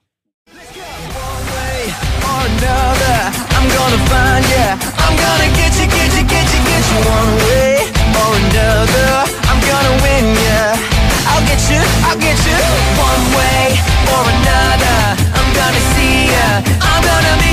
you, επιστρέψουμε στην κουβέντα με τον Τάσο Νικολογιάννη. Πάμε στον Γιώργο Πετρέδη, Παναθηναϊκός μπάσκετ, γιατί υπάρχει μια ανακοίνωση της ΚΑΕ Παναθηναϊκός. Έλα Γιώργο μου. Γεια σου Μιχάλη, γεια σου Μιχάλη. Λοιπόν, ε, να την ε, διαβάσουμε ε, για ανακοίνωση του Παναθηναϊκού για τα όσα έγιναν χτες. Ο Παναθηναϊκός είναι χαρούμενος μόνο να κερδίζει αυτό που το αναλογεί στο γήπεδο. Ο Παναθηναϊκός είναι και θα είναι αμήλικτος όταν κάποιοι προσπαθούν να κλέψουν τον υδρότατο παικτό του. Θεωρούμε αυτονόητα πως η Ελληνική Ομοσπονδία Καλαθοσφαίρησης και η Κεντρική Επιτροπή Αδιαιτησίας η Κεντρική Επιτροπή Διετησίας θα κατατομήσουν τους φυσικούς αυτούργους για τα έσχη του πρώτου τελικού. Δεν ζητάμε τίποτα, δεν παρακαλούμε για τίποτα. Απαιτούμε την ισονομία από αυτούς και αυτές που καθορίζουν την έκβαση των αγώνων. Η υπομονή μας εξαντλήθηκε και η σύμπτωση πάβει να είναι σύμπτωση όταν η τρίτη φετινή μας αναμέτρηση με τον Ολυμπιακό για την Basket League κρίνεται από διαιτητικά εγκλήματα που βλέπει όλη η Ελλάδα. Όσο για την υποδοχή στο ΣΕΦ, θεωρούμε δεδομένη τη βαριά τιμωρία από τους αρμόδιους δικαστές και τον ΕΣΑΚΕ. Αυτή είναι μια ανακοίνωση της ΚΑΕ Παναθηναϊκός για τη διαιτησία και τα όσα έγιναν χτες στο ΣΕΦ, Μιχαλή. Ωραία. Γιώργος, σου ευχαριστώ πάρα πολύ. Καλή συνέχεια. Απόλυτος αναμενόμενη ανακοίνωση. Άλλωστε είχαν υπάρξει τα πρώτα δείγματα γραφής από χθες και από τις δηλώσεις του προπονητή του Παναθηναϊκού. Και από τις δύο ώρες που είχαν υπάρξει και τα παράπονα του Παναθηναϊκού για την διαιτησία στο πρώτο τελικό με τον Ολυμπιακό στο ΣΕΦ. Επιστρέφουμε στην κουβέντα με τον Τάσο Νικολογιάννη. Όπως καταλαβαίνεις, είναι δεκάδες τα μηνύματα που έχουν έρθει από Εραμούς. Μιχάλη μου, πριν συνεχίσουμε, παράληψη δική μου, να, να πω συλληπιτήρια για τον Γιώργο Γεωργίου, για την οικογένειά του. Μμμ. Ε, Ναι, με εντάξει. αυτό ξεκινήσαμε. Ναι, ναι, διότι γνωριζόμασταν από τα πρώτα χρόνια της... ε, Από το και φύλαθλο. με το, yeah, από το φύλαθλο με τον- και με τον Κώστα τον Νικολακόπουλο, τον Ναι. Γιώργο ήμασταν στο φύλαθλο, οπότε ε, θυμάσαι, δηλαδή κάνεις ένα flashback και θυμάσαι τι, από πού ξεκίνησες και όλο αυτό, ξέρεις, προκαλεί μια στενοχώρια όταν φεύγουν άνθρωποι με τους οποίους έχεις ε, συνεργαστεί στο παρελθόν. Μμμ. Λοιπόν, Λοιπόν, έχουμε από Εραμούσπε και Φαμπιάνο μέχρι Κρίστενσεν, μέχρι ό,τι μπορείς να φανταστείς. Εσύ που με ξέρεις, πιστεύεις ότι θα απαντήσω. Βρήκα τον άνθρωπο να τους πει ότι αυτό παίζει, αυτό δεν παίζει, αυτό παίζει, αυτό δεν παίζει. Δεν, ε, δεν, δεν μπορώ να πω. Έχω, ε, κοίτα, Α το πάρουμε λίγο αλλιώς. Ο Παναθηναϊκός Ναι. ψάχνει δύο στόπερ. δεδομένα θα πάρει ένα στόπερ ή θα πάρει και δεύτερον. Με πιθανότητα διότι δεν βλέπω να υπάρχει ανατροπή με τον Πούκορα. Εκτός αν υπάρχει κάποια ανατροπή με τον Πούκορα, οπότε θα πάει για ένα στόπερ. Πριν φύγει ο Σάρλια, Μμμ.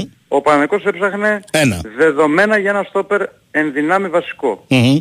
Πολύ καλύτερο το Σάρλια. Με το Σάρλια η, το διαζύγιο έγινε καθαρά για λόγους διαπραγμάτευσης.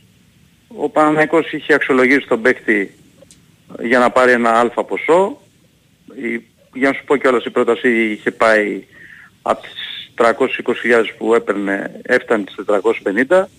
Ο παίκτης ζήτησε πολύ παραπάνω, ζήτησε πάνω από 600.000 ε, και έκριναν α, και φυσικά και με, τη, με τον προπονητή που παίζει ρόλο στο, στην αξιολόγηση των παικτών ότι με αυτά τα χρήματα είναι υπερβολικό να Σωστά. τα δώσουν για το συγκεκριμένο παίκτη και μπορούν να τα αξιοποιήσουν για να... Και νομίζω μάλλον θα συμφωνήσουμε όλοι, γιατί εν δυνάμει ο Σάρλι ανέμενε, θα μπορούσε κάποιος να πει ότι είναι εν δυνάμει και τέταρτος. Υπό την έννοια ότι αυτός που ερχόταν Μα δεδομένα πήγαινε για τέταρτος βασικός. θα ήταν. Ναι. Ε, τε- βέβαια, δε- τε- τε- τέτος θα ήταν. Κοίταξε.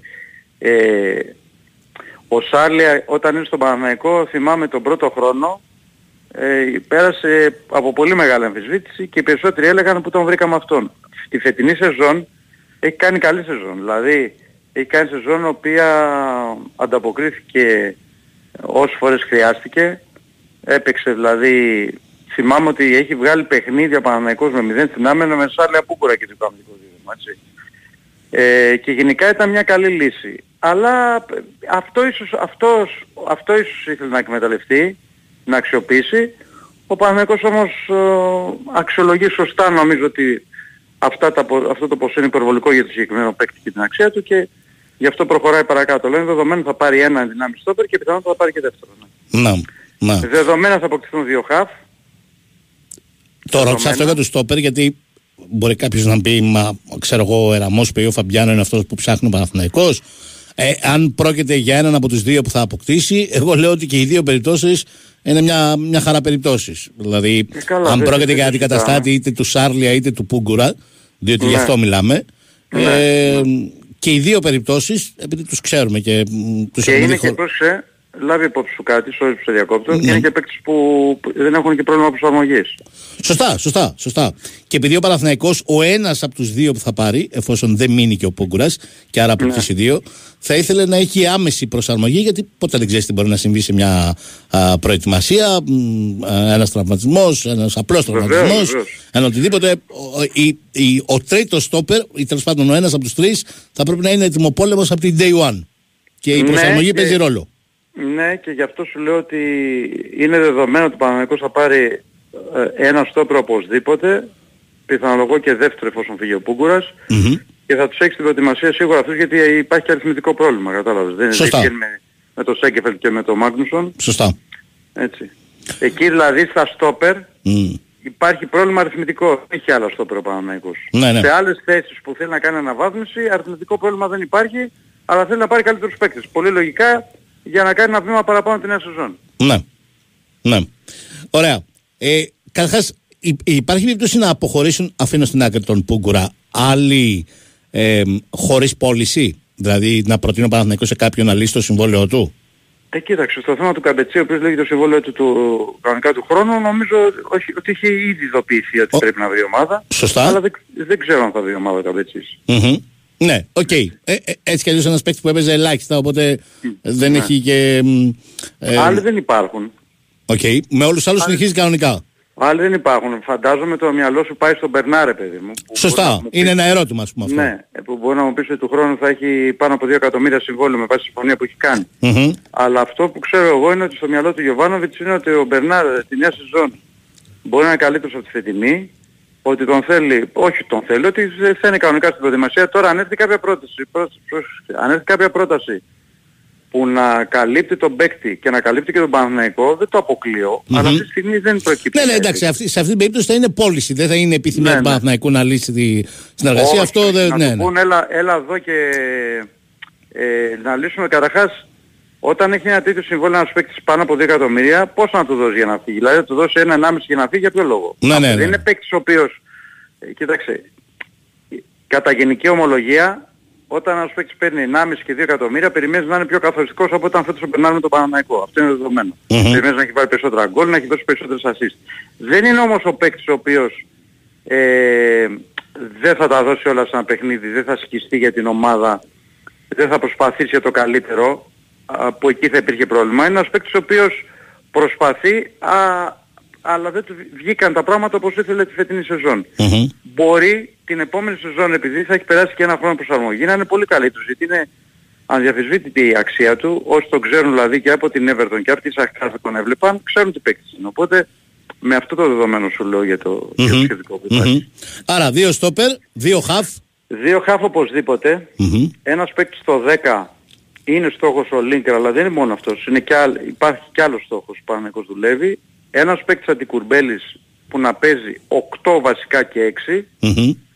Στον προγραμματισμό τρίτος χαφ δεν υπάρχει. Το λέω αυτό διότι έχει μπερδευτεί ο κόσμος. Άλλο τι λέμε εμείς. Να έρθει άλλο- το 10, θυμίζω. Ναι. Άλλο τι, τι λέω εγώ, τι λέει η προσωπική μου άποψη, άλλο, άλλο τι λέει το ρεπορτάζ. Μμμ. το μυαλό του Γιωβάνοβιτς δεν χρειάζεται το σκάφ γιατί πολύ απλά υπάρχει ο Ζέκα, έτσι, υπάρχει ο παίκτης που θα έρθει στο 8 και θα μπορεί να παίξει και 6, υπολογίζει πολύ το Ρούμπεν κόντρα σε αρκετό κόσμο που σου λέει φτάνει 34-35, δεν είναι ο, ο προπονητής... Ε, μας έδειξε τη φετινή σεζόν ότι δεν έχει κανένα λόγο να μην τον υπολογίζει. δηλαδή. Ξέρεις τι, στέκονται πολύ ρε παιδί μου στο τελείωμά του που δεν ήταν καλό. Αλλά οκ, ε, έχει κάνει όμως μια χρονιά η οποία πιστεύω ότι ήταν βασικός ρο- λόγος που η ομάδα πήγε καλά. Σωστά. Αλλά σίγουρα όμως χρειάζεται και αυτός να έχει έναν παίκτη από πίσω του για να παίρνει ανάσες. Δεν μπορεί να βγάζει όλα τα παιχνίδια ο Ρούμπεν. Μμμ. Ε, οπότε δύο χαφ οπωσδήποτε. Ξαναλέω τα χαρακτηριστικά των χαφ που θέλει να πάρει ο Παναναϊκός είναι να είναι πολύ, ειδικά το 10 να, είναι, να έχει γκολ και assist. Καλά το βλέπουμε και με τον Λίτερ αυτό. Μμμ. Που βάζει 14 γκολ το χρόνο. Ναι. Αλλά ακόμα και το 8 που θα έρθει να είναι καλός δημιουργικά, να βοηθάει στον γκολ, ε, να έχει ισορροπία σαν παίκτης, αλλά να είναι καλύτερος δημιουργικά από ό,τι ήταν ο Κουρμπέλης. Ο οποίος ε, στο κομμάτι γκολ, οκ, εξάλλου ο Κουρμπέλης 6 είναι. Ναι. Φέτος πήγε, να- πήγε να γίνει 8. Θέλω ο Παναθηναϊκός περισσότερο 8 και λιγότερο 6 για, την, ε, για τη θέση αυτή και γι' αυτό το λόγο, έτσι, εκεί μπορώ να σου δώσω απάντηση, δεν πάει να πάρει το Κρίστενσεν. Μμμ. Γιατί ο Κρίστενσεν ο οποίος Είναι ήταν έξι. στόχος Μπράβο, είναι καθαρό 6. Ναι, ναι. Και ο Γιοβάνοβιτς δεν θέλει καθαρό 6. Μμμ. Θέλει έναν ε, 8-8 Μμμ. που να μπορεί να παίξει και στο 6 αν χρειαστεί. Μάλιστα. Έτσι. Ωραία. Και φαντάζομαι έναν ε, εξτρέμ, ας το πούμε έτσι τώρα τέλος πάντων. Κοίταξε, ε, Μιχάλη για extreme δεν βλέπω να υπάρχει πλάνο. Θα σου Α. πω γιατί. Θα σου πω γιατί. θα Ούτε σου στη πω γιατί. δεύτερη, στη δεύτερη λίστα. Αυτές είναι οι άμεσες προτεραιότητες. Θα σου πω, οι, Ναι. οι επόμενες προτεραιότητες είναι αριστερό back, γιατί θεωρώ ότι μέχρι το 25 Ιουλίου που θα παίξει ο Παναγιώτος προγραμματικά ο Γκάνια δύσκολα θα είναι διαθέσιμος. Άρα δεν μπορεί να πάει η ομάδα να παίξει με το Χουάνκαρ μόνο. Πρέπει να έχεις και ένα δεύτερο αριστερό back. Ε, υπάρχει σκέψη για τη δεξί back για να βάθουμε στις θέσεις. Εκεί φυσικά υπάρχει και ο κότσος και ο Βαγιανίδης. Ο Βαγιανίδης είναι ένα project για το Παναθηναϊκό και για μένα θα πρέπει να το αξιοποιήσει ο Παναθηναϊκός στον παίκτη αυτόν διότι έχει κάποια πολύ καλά στοιχεία. Σήμε- Φέτος έκανε ένα βήμα παραπάνω. Ε, έχει αρκετές συμμετοχές ως βασικός ε, και πιστεύω ότι θα το έχει στο μυαλό του να αξιοποιήσει αλλά θέλει έναν πιο έμπειρο παίκτη για τη θέση αυτή και καλύτερο δημιουργικά από ότι είναι ο Κότσιρας οπότε εκεί θα αποκτηθεί παίκτης αλλά επαναλαμβάνω και αριθμητικά δεν υπάρχει θέμα είναι Μμμ. η ποιότητα που θέλει να, να μεγαλώσει Ναι. Αυτές οι δύο θέσεις σίγουρα και από εκεί πέρα για εξτρέμ αυτή τη στιγμή ο Παναγικός έχει τον Αϊτόρ ο οποίος επιστρέφει, τον Παλάσιος, τον Ματσίνη, τον Βέρμπιτς, τον Μπερνάρ ο οποίος παίζει Με δυνάμει, ναι. Σωστά. με δυνάμει, εξτρέμ είναι αλλά παίζει και δυνάμει χαβ, Μμμ. έτσι θα δούμε που έχει, και τον Κλίν Χέζελ ο οποίος όλη την περσινή σεζόν στην ομάδα που έπαιζε έπαιζε εξτρέμ, εγώ πιστεύω ότι μπορεί να παίξει και χαβ, ή έχει δύο θέσεις. Δηλαδή Μμ. έχει, αν χρειαστεί εκεί να βάλει έξι παίκτες. Δεν θα πάρει έβδομο. Καταρχάς δεν είναι το στυλ του Γιωβάνου αυτό. Ναι. Η άλλη ερώτηση που θα σου κάνει όλος ο κόσμος για τον επιθετικό, να επαναλάβω και να πω, μπορεί ο, ο κάθε άνθρωπος να έχει την άποψή για το, το Σπόραρ, να το θεωρούν λίγο για τον Παναθηναϊκό, να το θεωρούν δεν κάνει.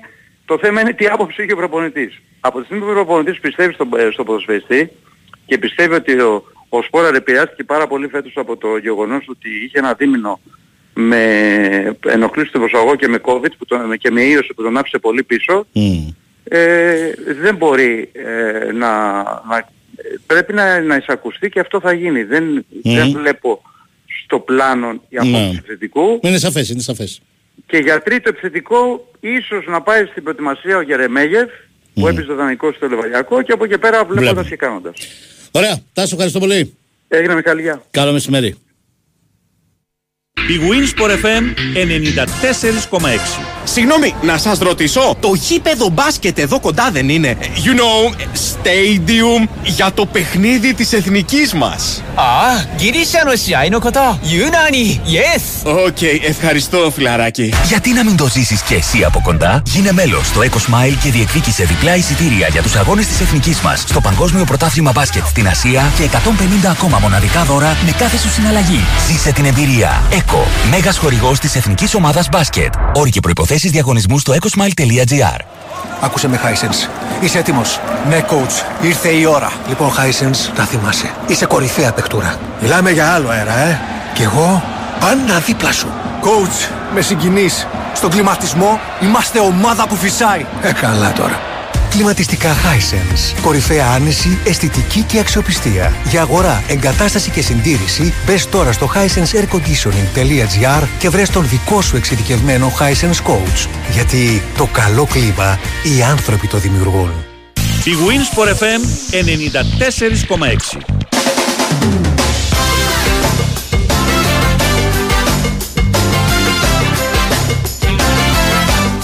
Παίζει στην Big Win για το Build Up a Bet και τις ενισχυμένες αποδόσεις στις μεγαλύτερες ευρωπαϊκές διοργανώσεις. Στο app της Big Win το παιχνίδι πάει σε άλλο επίπεδο. Θυμίζω επιτρέπεται μόνο άνω των 21. Ρυθμιστή σε έπιγραμμη βοήθειας και θεά 1114 υπεύθυνο παιχνίδι. Όροι και προποθέσει στο bigwin.gr. Κώστας Νικολακόπουλος μαζί μας. Χαίρετε κύριε. Μιχάλη, καλή εβδομάδα. Τι κάνεις; Είμαι καλά, εσύ τι κάνεις; Αλλαγή βάρδιας. Αλλαγή βάρδιας, ναι, οι νέοι μπαίνουν μπροστά στις αργίες. Α, γελάμε εμείς, αλλά από τα συλληπιτήριά μου και εγώ για τον Γιώργο τον Γεωργίου, ε, την οικογένειά του και αυτά. Α, εντάξει, το, όλοι το ξέραμε σε γενικές γραμμές στην πιάτσα. Ε, εσύ λίγο παραπάνω έχεις δουλέψει από τα πρώτα χρόνια μαζί του στο φίλαθλο. Ναι, εγώ στο φύλαθλο τότε είχα και τη συγκυρία ότι πήρα το ρεπορτάζ του Ολυμπιακού από τον Γεωργίου. Μμμ. Ο Όταν δηλαδή ε, με φώναξε μια μέρα ο Καραγιαννίδης μου λέει παίρνεις το ρεπορτάζ του Ολυμπιακού από σήμερα. Και του λέω ο Γεωργίου μου λέει σταματάει το ρεπορτάζ, θα κάνει άλλα ξέρω εγώ κλπ. Και έτσι ξεκίνησα το 84 στο ρεπορτάζ του Ολυμπιακού. Λίγο μακρινό είναι, αλλά τέλος πάντων. Ε, τι να πω. 39 χρόνια, 39 χρόνια ρεπόρτερ Ολυμπιακού. Το 84.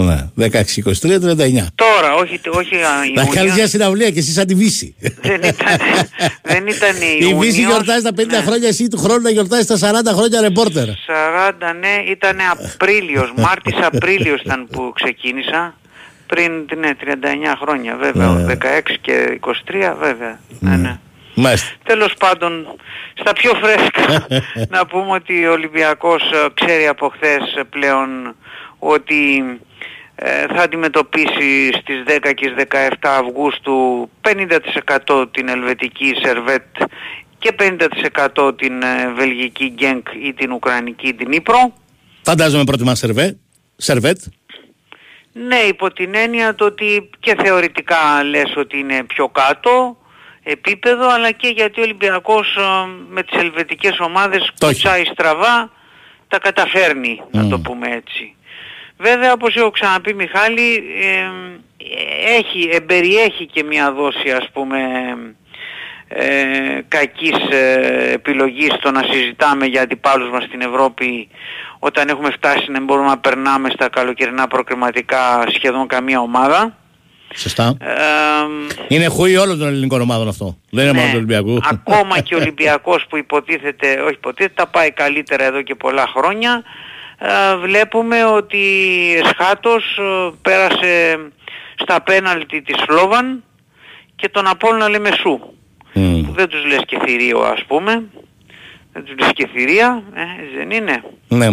Λοιπόν, άρα δεν είναι να συζητάμε και πολύ πολύ τέλος πάντων α, αυτά τα πράγματα όσο το να μπορέσει ο Ολυμπιακός σε συγκεκριμένη περίπτωση και άλλες ομάδες γιατί όπως αποδείχθηκε δεν μπορεί κανένας μόνος του. Ο Ολυμπιακός ε, μπορεί τα ένα-δύο τελευταία χρόνια να έχει πέσει αλλά επί πολλά χρόνια ήταν σε καλό επίπεδο αλλά αποδείχθηκε ότι δεν μπορούσε μόνος του να σηκώσει όλο το βάρος. Ήταν χάλια οι υπόλοιπες ομάδες σχεδόν πάντα και έτσι έχουμε φτάσει στο σημείο αυτό το τραγικό ας πούμε πλέον που ε, ξέρω παίζουμε με την ε, Βέλες και με τη Λεύσκη και αποκλείονται η ΑΕΚ και ο ΠΑΟΚ ας πούμε. Υποτίθεται είναι οι άλλες δύο πιο δυνατές ομάδες εδώ και χρόνια στην Ελλάδα. Όπως έτσι είναι δυστυχώς ε. Τέλος πάντων. Τώρα για τον Οπότε- προπονητή καταλαβαίνω ότι έχουμε καμιά εβδομάδα μπροστά μας ακόμα. αν δεν μας εκπλήξει ευχάριστα ο Κορντόν ε, νομίζω ότι ναι θα πρέπει να περιμένουμε αυτή την εβδομάδα λογικά θα έχουμε ε, μια εικόνα πάντως. Ε, θα έχουμε μια πιο ξεκάθαρη εικόνα. Νομίζω ότι όλα εξαρτώνται από την ε, επιλογή που θα κάνει ο Κορντόν. Δηλαδή ή να πάρει κάποιον από τους προπονητές που μπορεί τώρα να τους φέρει. Ε, αν λέμε ότι αυτή είναι ξέρω εγώ ε, ο Ζόρντι, Κρόιφ ε, για παράδειγμα ο, Αυτοί τέλος πάντων που δεν έχουν δουλειά τώρα. ναι, που Και δεν, είναι έχουν, πιο εύκολες περιπτώσεις. που δεν έχουν ε, ναι, δουλειά και που γενικά ε, να το πω έτσι ε, ο, ο Κορντόν ε, το, το, το ελέγχει το πράγμα και δεν θα είναι πρόβλημα ας πούμε να, να τους φέρει. Είναι, είναι τρεις-τέσσερις, είναι ο Μαρτίνεθ, πρώην προπονητής Γρανάδα Εσπανιόλ, είναι ο Γκαρίδο, ο- με τον οποίο είχε συνεργαστεί για κάποια χρόνια στη Villarreal. Είπαμε είναι ο Ζόρντι, με την ιδιαιτερότητα ότι τον λες μισό προπονητή, μισό τεχνικό διευθυντή. Εκ- ή λοιπόν αν περιμένει ο, μετά ο Κορδόν θελήσει να περιμένει τι θα κάνουν οι... Ο Ιραόλα. Ναι, ο Ιραόλα, ο Μπορδαλάς που έσωσε τη Χετάφε, ο Καγέχα που παίζει τώρα μπαράζ ε, και ήδη κέρδισε το 1-3-1 χθες στην Αλμπαθέτε λογικά θα προκριθεί την Τετάρτη στα τελικά μπαράζ που άρα θα πάει μια εβδομάδα ακόμα. Ναι. Ναι. Α, Κάπως έτσι φαίνεται να πάει, εκτός αν μας έχει κάποια ευχάριστη έκπληξη, ξέρω εγώ και μπορέσει να πεις στο Ζαρντίμ, Να. Κάτι τέτοιο.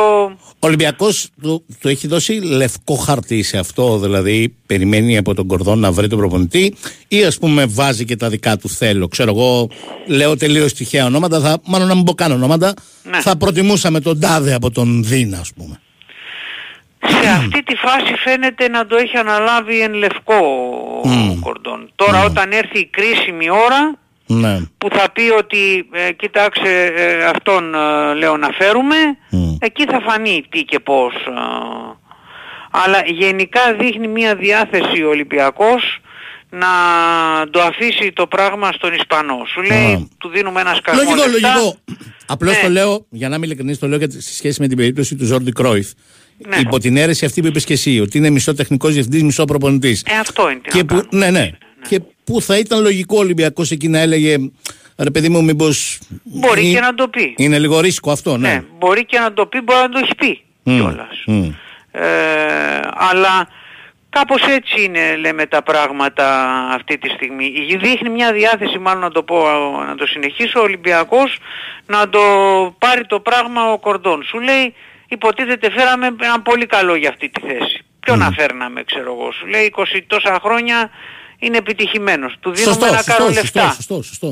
Ε, Οκ, μπορεί κάποια επιλογή γενικώς να μας ξενίσει. Υπάρχει και αυτό το ενδεχόμενο. Με Ναι. βάση τα ονόματα που ακούγονται, κάποια ονόματα δεν μπορείς να πεις ότι προκαλούν φρενίτιδα ενθουσιασμού, ξέρω εγώ. Ναι, ναι, ναι. Τι να πούμε. Τώρα, έχουμε, ε, επειδή για τις μεταγραφές το καταλαβαίνει ο καθένας, αυτούς που θα έρθουν εννοώ, αν δεν υπάρχει ο προπονητής, είναι πολύ δύσκολο.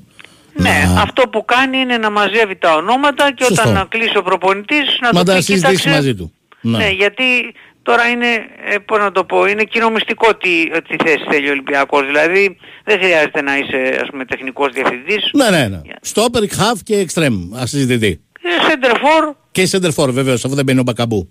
από τη στιγμή που ο Μπακαμπού φεύγει, Ναι. ε, δεν μπορεί να μην πάρει τουλάχιστον ένα σέντερφορ. Τουλάχιστον ένα. Σωστά. Δεν μπορεί να μην πάρει. Είναι λέει, ξεκάθαρα τι χρειάζεται ο Ολυμπιακός ε, και αριθμητικά και ο- από όποια πλευρά και αν το πάρεις. Ναι. Οπότε πρέπει να είναι έτοιμος, γι' αυτό και ήδη ακούγονται και κάποια ονόματα από το εξωτερικό. Δεν μπορούμε να τα ελέγξουμε ακόμα γιατί επαναλαμβάνω όσο δεν υπάρχει και προπονητής δεν μπορείς να πεις και πολλά πολλά. Μμ. Έτσι δεν είναι. Σωστά. Τώρα αυτό που θέλω να ρωτήσω είναι η αξιολόγηση των ποδοσφαιριστών που υπάρχουν στο ρόστερ. Γίνεται από τον Κορδόν ή και για αυτούς την τελική κουβέντα θα έχει ο νέος προπονητής. Ε, ήδη ο Κορντόν έχει μιλήσει με τον αναλυτικά για όλα αυτά τα θέματα με τον Καρεμπέου και με τον Ανιγκό. Ναι. Μμμ. Έχει και ο ίδιος εικόνα. Πρέπει να πω ότι έχει δει πολλά μάτς ο ίδιος ο Κορντόν περασμένο δεκαήμερο. Είδε και δανεικούς, από ό,τι καταλαβαίνω. Ναι, ναι, σωστά. Ε, σε γενικές γραμμές οι 10 παίκτες από τους οπ- των οποίων τελειώνουν τα συμβόλαια δεν ξέρω αν θα μείνουν κανένα δύο. Ναι. Όταν λέω συμβόλαια εννοώ και τους δανεικούς. Μμμ. Δηλαδή Σαμασέκου, ε, Ναι. Σωστά. ο, πώς το λένε... Ντελαφουέντε. Ντελαφουέντε και ο... Κανός. Και ο, και ο Κανός. Είναι 7 που λήγουν τα συμβόλαια και 3 είναι 7 που λήγουν τα συμβόλαια. Ο Ολυμπιακός μια κουβέντα με τον Ανδρούτσο την έχει κάνει Ναι. για να τον κρατήσει. Κουβέντα όμως μέχρι τώρα. Μμ. Ναι. Μπορεί και να μείνει και κανένας από τους 10 αυτούς που λέμε. Ναι. Δηλαδή Κρίστινσον, Παπασταθόπουλος, Βαλμπουενά, Κασάμι, εμ, Μπακαμπού. πώς είναι, Μπακαμπού, ναι. Είναι 7 συν 3 οι άλλοι 10. Ε, μπορεί να μην μείνει και κανένας. Ή να μείνουν ένα-δύο maximum. Μμμ. Αυτή την εικόνα έχω εγώ ας πούμε. Ότι δεν, δεν θα μείνουν Ναι. παίχτες έτσι Αυτό είναι, δύσκολα. αυτό είναι και λίγο πιο εύκολο. Υπό την έννοια ότι τους Ναι. φωνάζεις και τους λες ευχαριστώ πάρα πολύ. Με αυτούς που έχουν συμβόλαιο και δεν θα ήθελε ο Ολυμπιακός Ήδη- να μείνουν. Ήδη γίνεται μια, θα, γι- ή γίνεται ή θα γίνει άμεσα μια κουβέντα με τον Γκάρι. Μμμ. Ε, ο Ελ Αραμπί είναι ένα θέμα και αυτός. Μμμ. Μπορεί και αυτός να μπει σε μια τέτοια διαδικασία. Ο Αμπουμπακάρ Καμαρά, γιατί είναι και 17 δανεικοί μην ξεχνάμε, Σωστά. και από αυτούς λίγους θα κρατήσει ο Ολυμπιακός. Μμμ. Ο Αμπουμπακάρ Καμαρά σίγουρα θα θέλει ας πούμε να τον δώσει. Ναι. Δεν έχει νόημα. Ναι βέβαια. Ναι. Οπότε πολλή δουλειά, να το πούμε αλλιώς. Ωραία. Ε, βλέπουμε κάμια δεκαπενταριά από το υπάρχον ρόστερ να μένουν, κάποιους δανεικούς να έρχονται, όχι πολλούς και πολλές μεταγραφές. Έγινε. Ευχαριστώ πολύ Κωστή. Να είσαι καλά.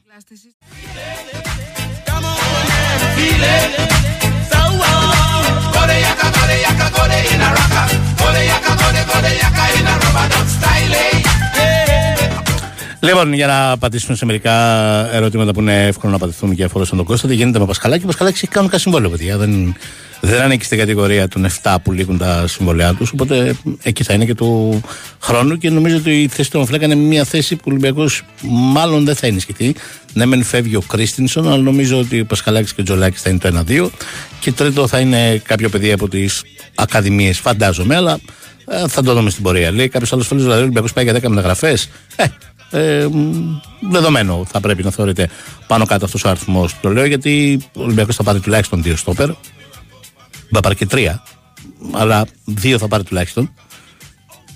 Θα πάρει δύο κεντρικά χαφ, σίγουρα. Ε, ασυζητητή θα πάρει δύο κεντρικά χαφ. Θα πάρει σίγουρα δύο εξτρέμ, μπορεί και τρία. Θα πάρει σίγουρα ένα center μπορεί και δύο.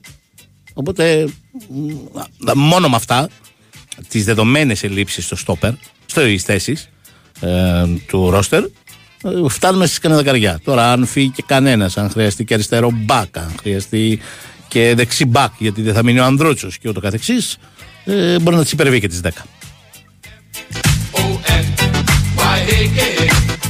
Ο Ολυμπιακός είτε παίξει 4-3-3, είτε παίξει 4-2-3-1. Θέλει δύο στόπερ και μάλιστα φαίνεται πως οι δύο στόπερ που θέλει να αποκτήσει είναι οι δύο βασικοί. Και θα τους πλαισιώσει ο Ντόι και ένας από τους υπόλοιπους που υπάρχουν σήμερα. Ε, ε, θέλει δύο κεντρικά χαφ στη θέση του Σαμασέκου και του Εμβιλά. Ο Σαμασέκου δεν θα μείνει, επιστρέφει από τον δανεισμό του. Ο Εμβιλά δεν ανανεώνει, θα συνεχίσει την καριέρα του μάλλον στον αραβικό κόσμο ή τέλος πάντων δεν δείχνει διατεθειμένος να ανανεώσει. Οπότε στη θέση αυτών των δύο θα αποκτηθούν δύο ποδοσφαιριστές. Ε, μ, δεν ξέρω αν θα αποκτηθεί παίκτης στη θέση του Βαλμποενά. Μπορεί να μην αποκτηθεί, να επιστρέψει ο Ζιγκερνάγκελ και να μείνει αυτή τη φορά. Ε, σίγουρα θα αποκτηθεί στη θέση, παίκτης στη θέση του Μπακαμπού για βασικό σεντερφόρ. Μπορεί να αποκτηθεί και δεύτερος, γιατί ο Ολυμπιακός θα ήθελε να το λύσει το συμβόλαιο με τον Ελαραμπή. Και μ, με δεδομένο ότι οι εξτρέμ φεύγουν όλοι, ή τέλος πάντων ο Ολυμπιακός θα ήθελε να φύγουν όλοι με εξαίρεση τον ε, Μπιέλ και τον Μασούρα. Ε, και εκεί θα πάει για δύο ή τρεις πιθανότητα αποκτήσεις ε, από του προκειμένου να έχει τους τέσσερι-πέντε που χρειάζεται.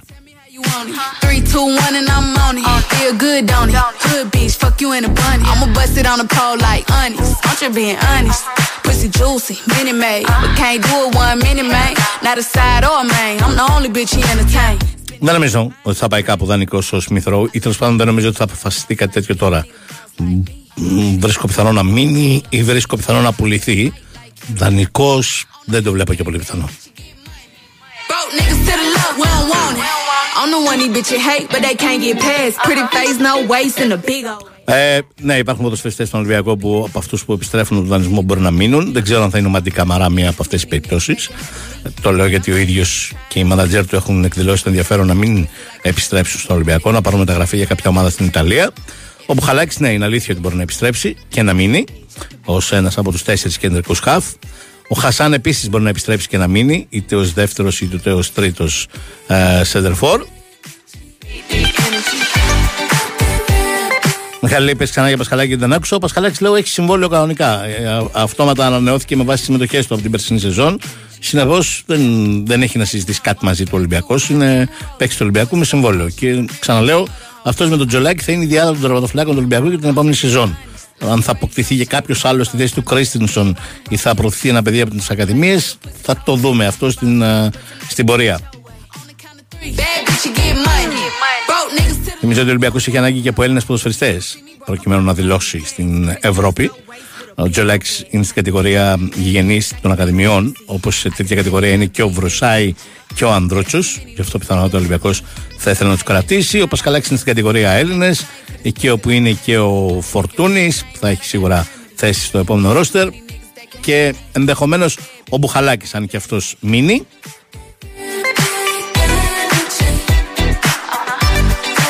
Και υπάρχουν και άλλες περιπτώσεις. Ο Κίτσος, το αριστερό μπάκο, ο Πιτσυρικά που έκανε πάρα πολύ καλή σεζόν στην Κύπρο με την Ομόνια. Έπαιξε αρκετά μάτς βασικός και μπορεί να μείνει και αυτός στο ρόστερ. Επιστρέφει από τον δανεισμό του.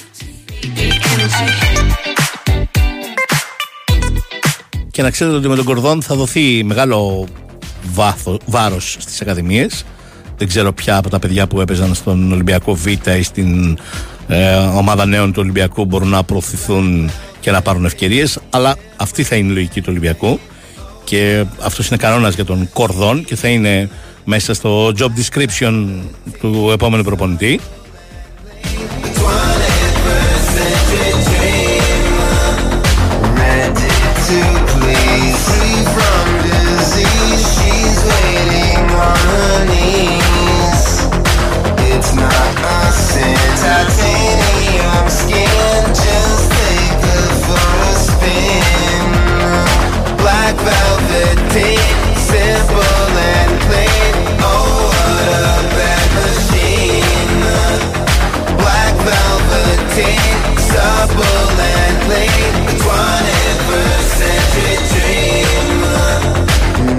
Θυμίζω έρχεστε στην Big Win για τη ρουλέτα, το blackjack, το poker, τα παιχνίδια με ζάργα, τα κορυφαία game shows και τα μέτρητα τραπέζια με Έλληνες dealer.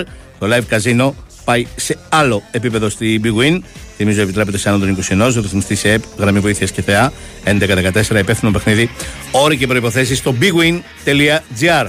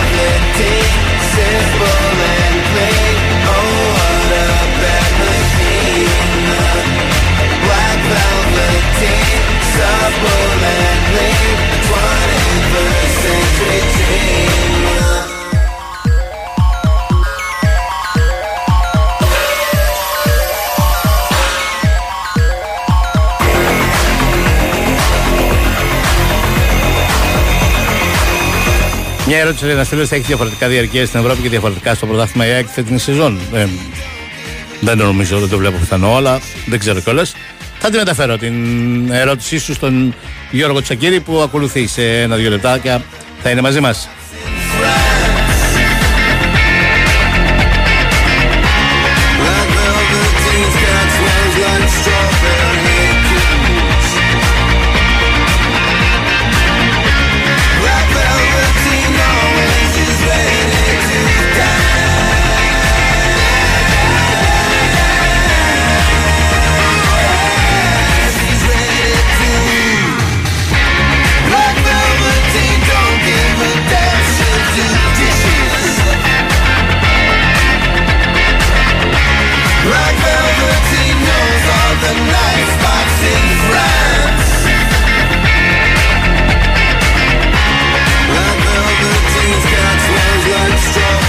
Ένα φίλος με ρωτάει αν η Arsenal θα κινηθεί για Ραφίνια.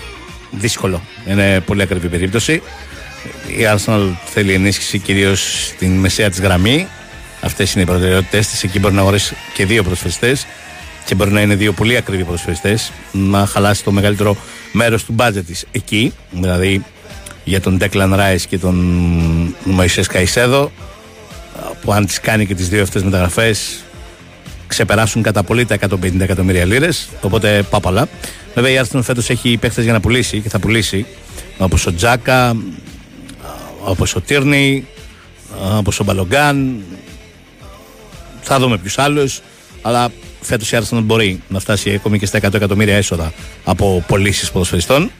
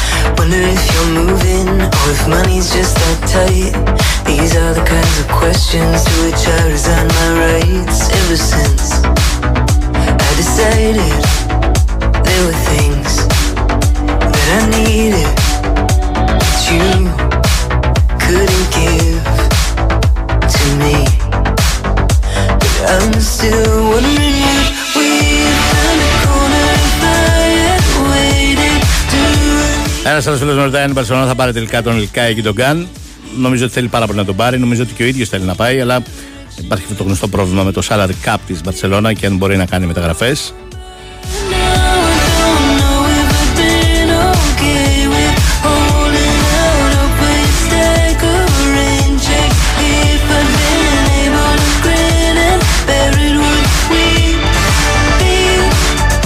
Ένας άλλος φίλος με ρωτάει αν έχω εικόνα για τα τηλεοπτικά των ομάδων της Super League για τη νέα χρονιά. Ε, μ, θα χρειαστεί να κάνεις υπομονή καμιά εβδομάδα περίπου ακόμα για να έχουμε οριστικά νέα. Το μόνο σίγουρο τώρα είναι ότι οι μόνοι δύο που έχουν συμβόλαιο από πέρυσι έτσι κι αλλιώς και συνεχίζεται είναι ο Άρης στην Νόβα και ο Ολυμπιακός στην ε, Κοσμοτέ TV. Και από εκεί πέρα φαίνεται πως έχουν υπογράψει με την Κοσμοτέ τις ανανεώσεις ο Όφη, ο Πανετολικός, ο Βόλος και η Λαμία. Οι τέσσερις ομάδες δηλαδή που ήταν στην ε, Κοσμοτέ TV. Για όλα τα υπόλοιπα θα χρειαστούμε κάμια εβδομάδα, δέκα μέρες ακόμη μέχρι να έχουμε οριστική κατάληξη. Φαντάζομαι με ρωτά για τον Παναθηναϊκό, για την ΑΕΚ, για τον ΜΠΑΟΚ. Αλλά τέλος πάντων και για όλους τους υπόλοιπους θα χρειαστεί κάμια εβδομάδα ακόμη. an excuse? I wanna ask you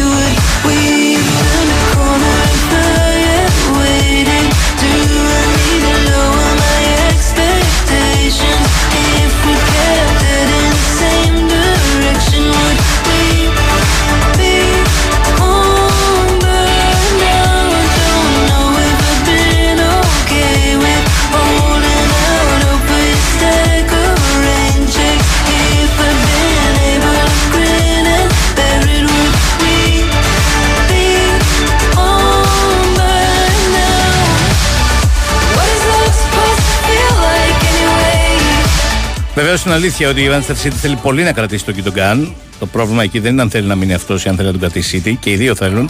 Το πρόβλημα είναι η χρονική διάρκεια. Οι City σε τέτοιους είδου ποδοσφαιριστέ φτάνουν στα 32, στα 33, δεν προσφέρει πολύ τη συμβόλαια. Και τον Γκάν ήθελε ένα τέτοιο. Αλλά μ, θα το δούμε. Το λέω γιατί ο Φαμπρίτσιο Ρωμάνο έγραψε ότι είναι πιθανό να μείνει τελικά ο Κιντογκάν σε City. Ε, δεν υπάρχει καμία εμφολία ότι η City θα ήθελε να συζητηθεί να τον κρατήσει.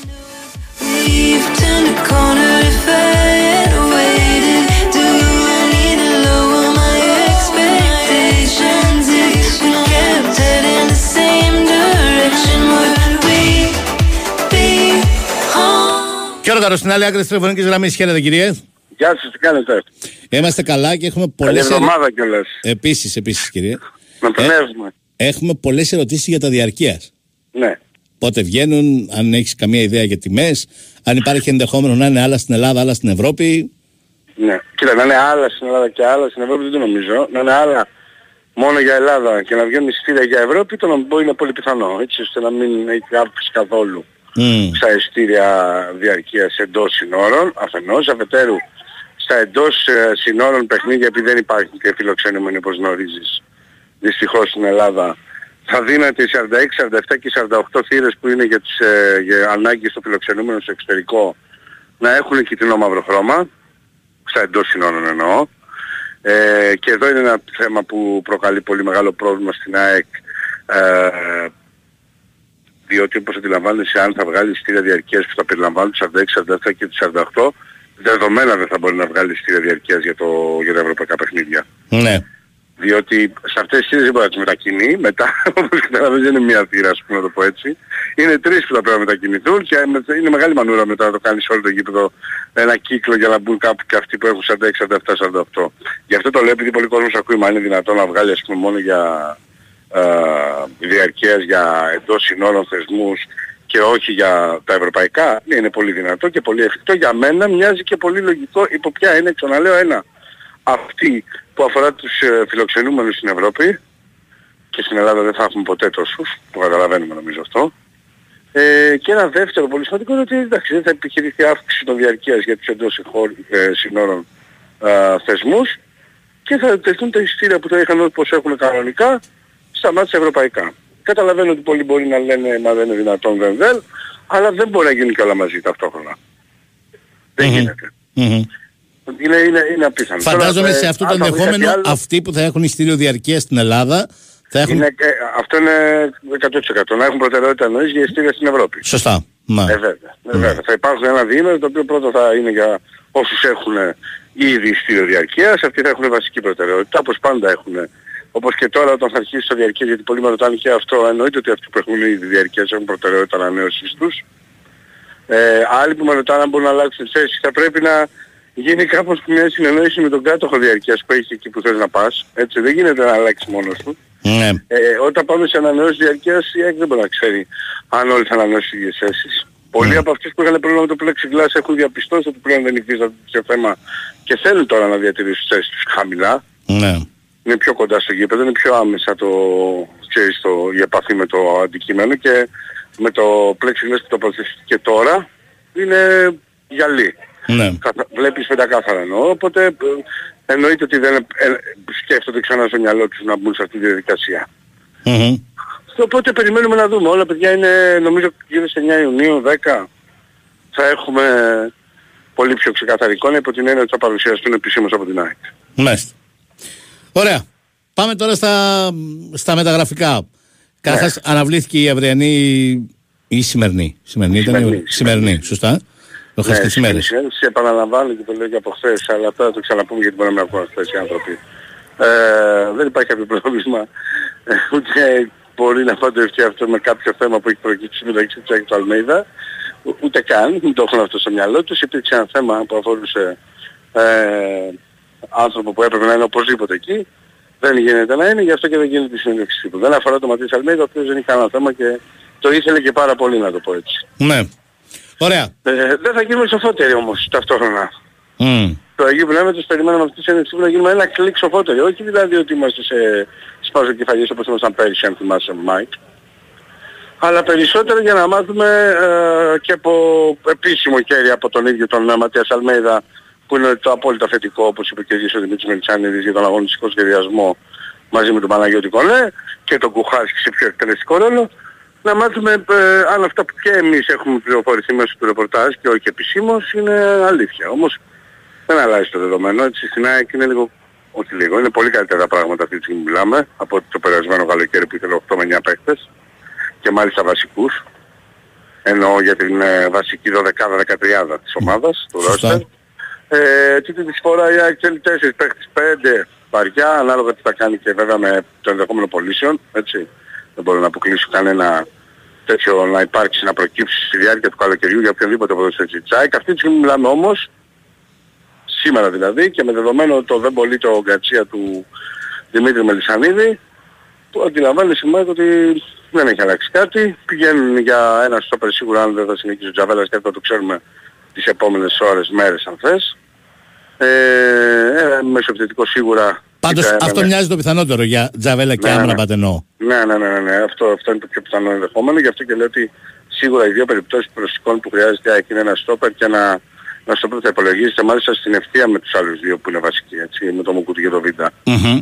Και να διεκδικούν τη θέση οι τρεις τους. Για το βασικό μαζί με το Μήτογλου να συθέτουν μια τετράδα στόπερ πολύ δυνατή. Αυτό που έχει γραφτεί στα ρεπορτάζ για Πούγκουρα είναι για πέμπτη λύση.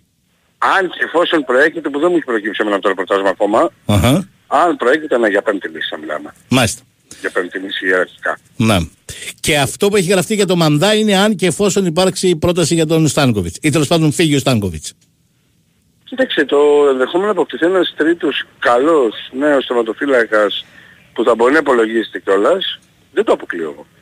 Α. Απλά για το Μανδά είχα ακούσει ότι ενδιαφέρεται πολύ και ψάχνεται πολύ το περιβάλλον του για το εξωτερικό.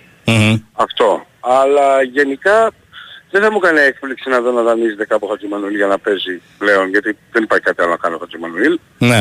Είναι σε πάρα πολύ καλή ηλικία, είναι, έχει κάνει πολύ καλή χρονιά την προηγούμενη με την ΑΕΚ Β. Νομίζω ότι από εδώ και πέρα όσο δεν παίρνει ευκαιρίες σε μια ομάδα Super League να δούμε τι μπορεί να κάνει, θα πηγαίνει πίσω, δεν πηγαίνει μπρος. Ναι. Οπότε με αυτό το σκεπτικό είναι πιθανό να αποκτηθεί ένας θεματοφύλακας που θα είναι και, και για πρώτη γραμμή ίσως να λογιστεί. Όπως ο Μανδάς όπως είπες έτσι. Mm. κάνει σούπερ και για πρώτη γραμμή είναι σούπερ.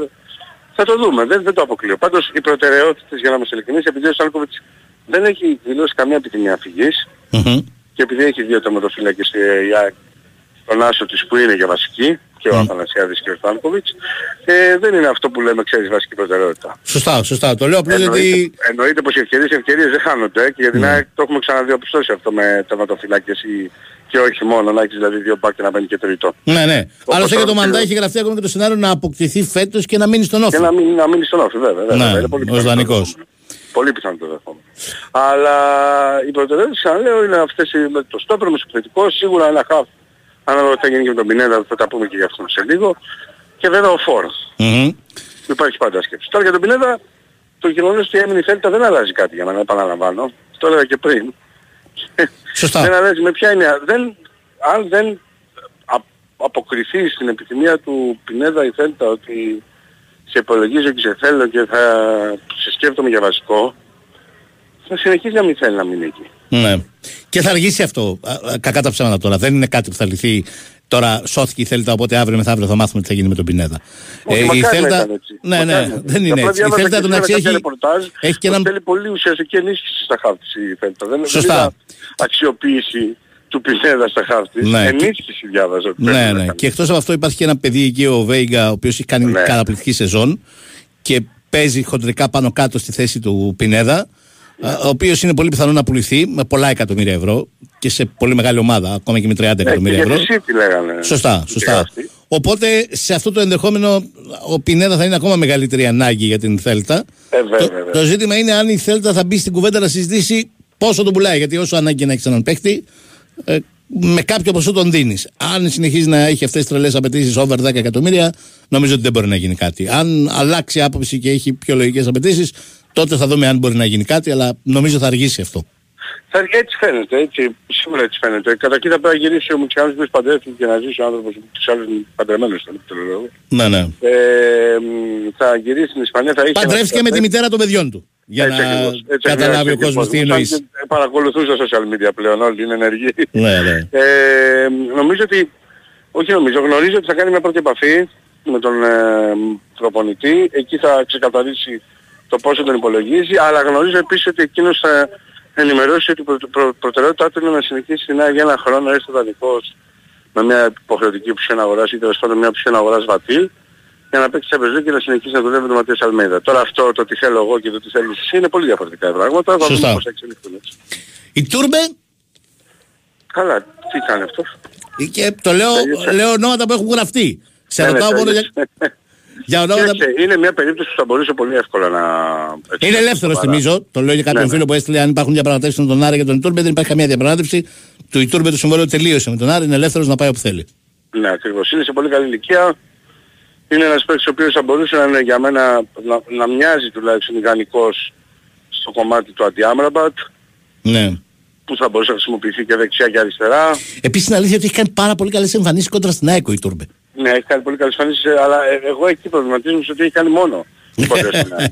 Αλήθεια είναι ότι δεν έχει πολλή ουσία στο παιχνίδι. Ναι, ναι, δεν έχει ναι. πολλά γκολ, δεν έχει πολλές assist. Δεν, δεν. Αυτό. Δεν ήταν αυτό που περιμέναμε να δούμε από τον Ιτούρμπε. Αλλά από την άλλη είναι δεν και ξέρω, παίκτης αυτό είναι άποψη ντούκι. Αλμέιδα. Ναι, ναι, είναι και παίχτης ντούκι. Δηλαδή για το pressing Αυτό σου ψηλά λέω, είναι. είναι διάμραμπατ. Είναι διάμραμπατ Ναι. ιδανικός για το κομμάτι που παίζει ο... Αλλά ειλικρινά δεν ξέρω τι, τι σκέφτεται ο Ματίας Αλμέιδας για τον Αντιάμραμπατ, διότι βέβαια ξεχνάμε ότι φέτος στο δεξιά άκρο της επίθεσης ΑΕΚ ο Ελίασον και ο θα είναι στην πρώτη γραμμή Μμ, με τον Παύλο Φερνάντης να κάνει και πρώτη φορά προετοιμασία βασικό στάδιο με την ΑΕΚ. Σωστά. Πάρα πολύ πάρα πολύ σημαντικό αυτό. Ε, και δεν ξέρω αν θέλει να πάει σε πιο ουσιαστικό παίκτη που θα μπορεί να αγωνίζεται κυρίαρχα αριστερά, πίσω από τον Γκατσίνοβιτς δηλαδή, όπου δεν υπάρχει κάποιος. Αυτή τη στιγμή μιλάμε. Για μένα αυτή είναι η μεγαλύτερη ανάγκη της ΑΕΚ. Ε, άσχετα με το χαφ, τον Αντιπινέδα. Μμμ. Ε, διότι υπάρχει το τσίνο της αριστεράς και θα μου πεις μπορεί να βάλει τον Ελίας μια φορά, μπορεί να φέρει τον Τζούμπερ, μπορεί, να- άλλο μπορεί. Ναι. Εγώ λέω στην εξίσωση Διάδας, Λείπει παίχτης. εκεί δεν υπάρχει παίχτης. Ναι. Αυτή τη στιγμή μιλάμε. Και γι' αυτό λέω δεν ξέρω πώς δώσει προτεραιότητα βασική ο coach στον αριστερό backup του Γκατσίνοβιτς, ο οποίος θα πρέπει να λογίσει και σαν βασικός επιτυχίας, έτσι με τρεις διοργανώσεις. Σωστά. Κακά τα ψέματα. Ε, και έπειτα να βρεθεί ένας επιθετικός για όλες τις θέσεις. Μμ, Γι' αυτό το λέω. Μάλιστα. Αυτό, το- αυτό δεν το καλύπτει Ναι. το κριτήριο. Ναι. Γι' αυτό και νομίζω ότι αν τον ήθελε η ΑΕΚ ήδη θα έχει κάνει κίνηση και έχει τελειώσει. Μμ. Ωραία. Γιώργο, σε ευχαριστώ πάρα πολύ. Να είσαι καλά, Μάικ. Καλή Καλό συνέχεια. μεσημέρι, καλό μεσημέρι. Λοιπόν, θες να έχεις τον έλεγχο χωρίς δεσμεύσεις, να βγαίνεις πάντα κερδισμένος, τότε έχουμε τέλεια νέα. Ήρθε το νέο καρτοκινητό Free to Go από την Nova με κάρτα ανανέωσης μόνο από 8 ευρώ και χρέωση ένα δευτερόλεπτο. Μπορείς να βρεις κυριολεκτικά παντού, να τον ενεργοποιήσεις αμέσως και να ξεκινήσεις να επικοινωνείς εύκολα και άμεσα. Αυτό ήταν. Ακολουθεί δελτίο αθλητικών ειδήσεων. Εμείς θα τα ξαναπούμε αύριο τη γνωστή ώρα, λίγο μετά τις 2 από τον κυρία Κωνστανταρόπουλο. Όταν στην κονσόλα του έχω και τι μουσικές επιλογές και από τη Βαλέντινα Νικολακοπούλου που φρόντισε για όλα και τώρα θα φροντίζει και μπροστά από τα μικρόφωνα για τα επόμενα 60 λεπτά. Να είστε καλά. Καλό μεσημέρι. There were things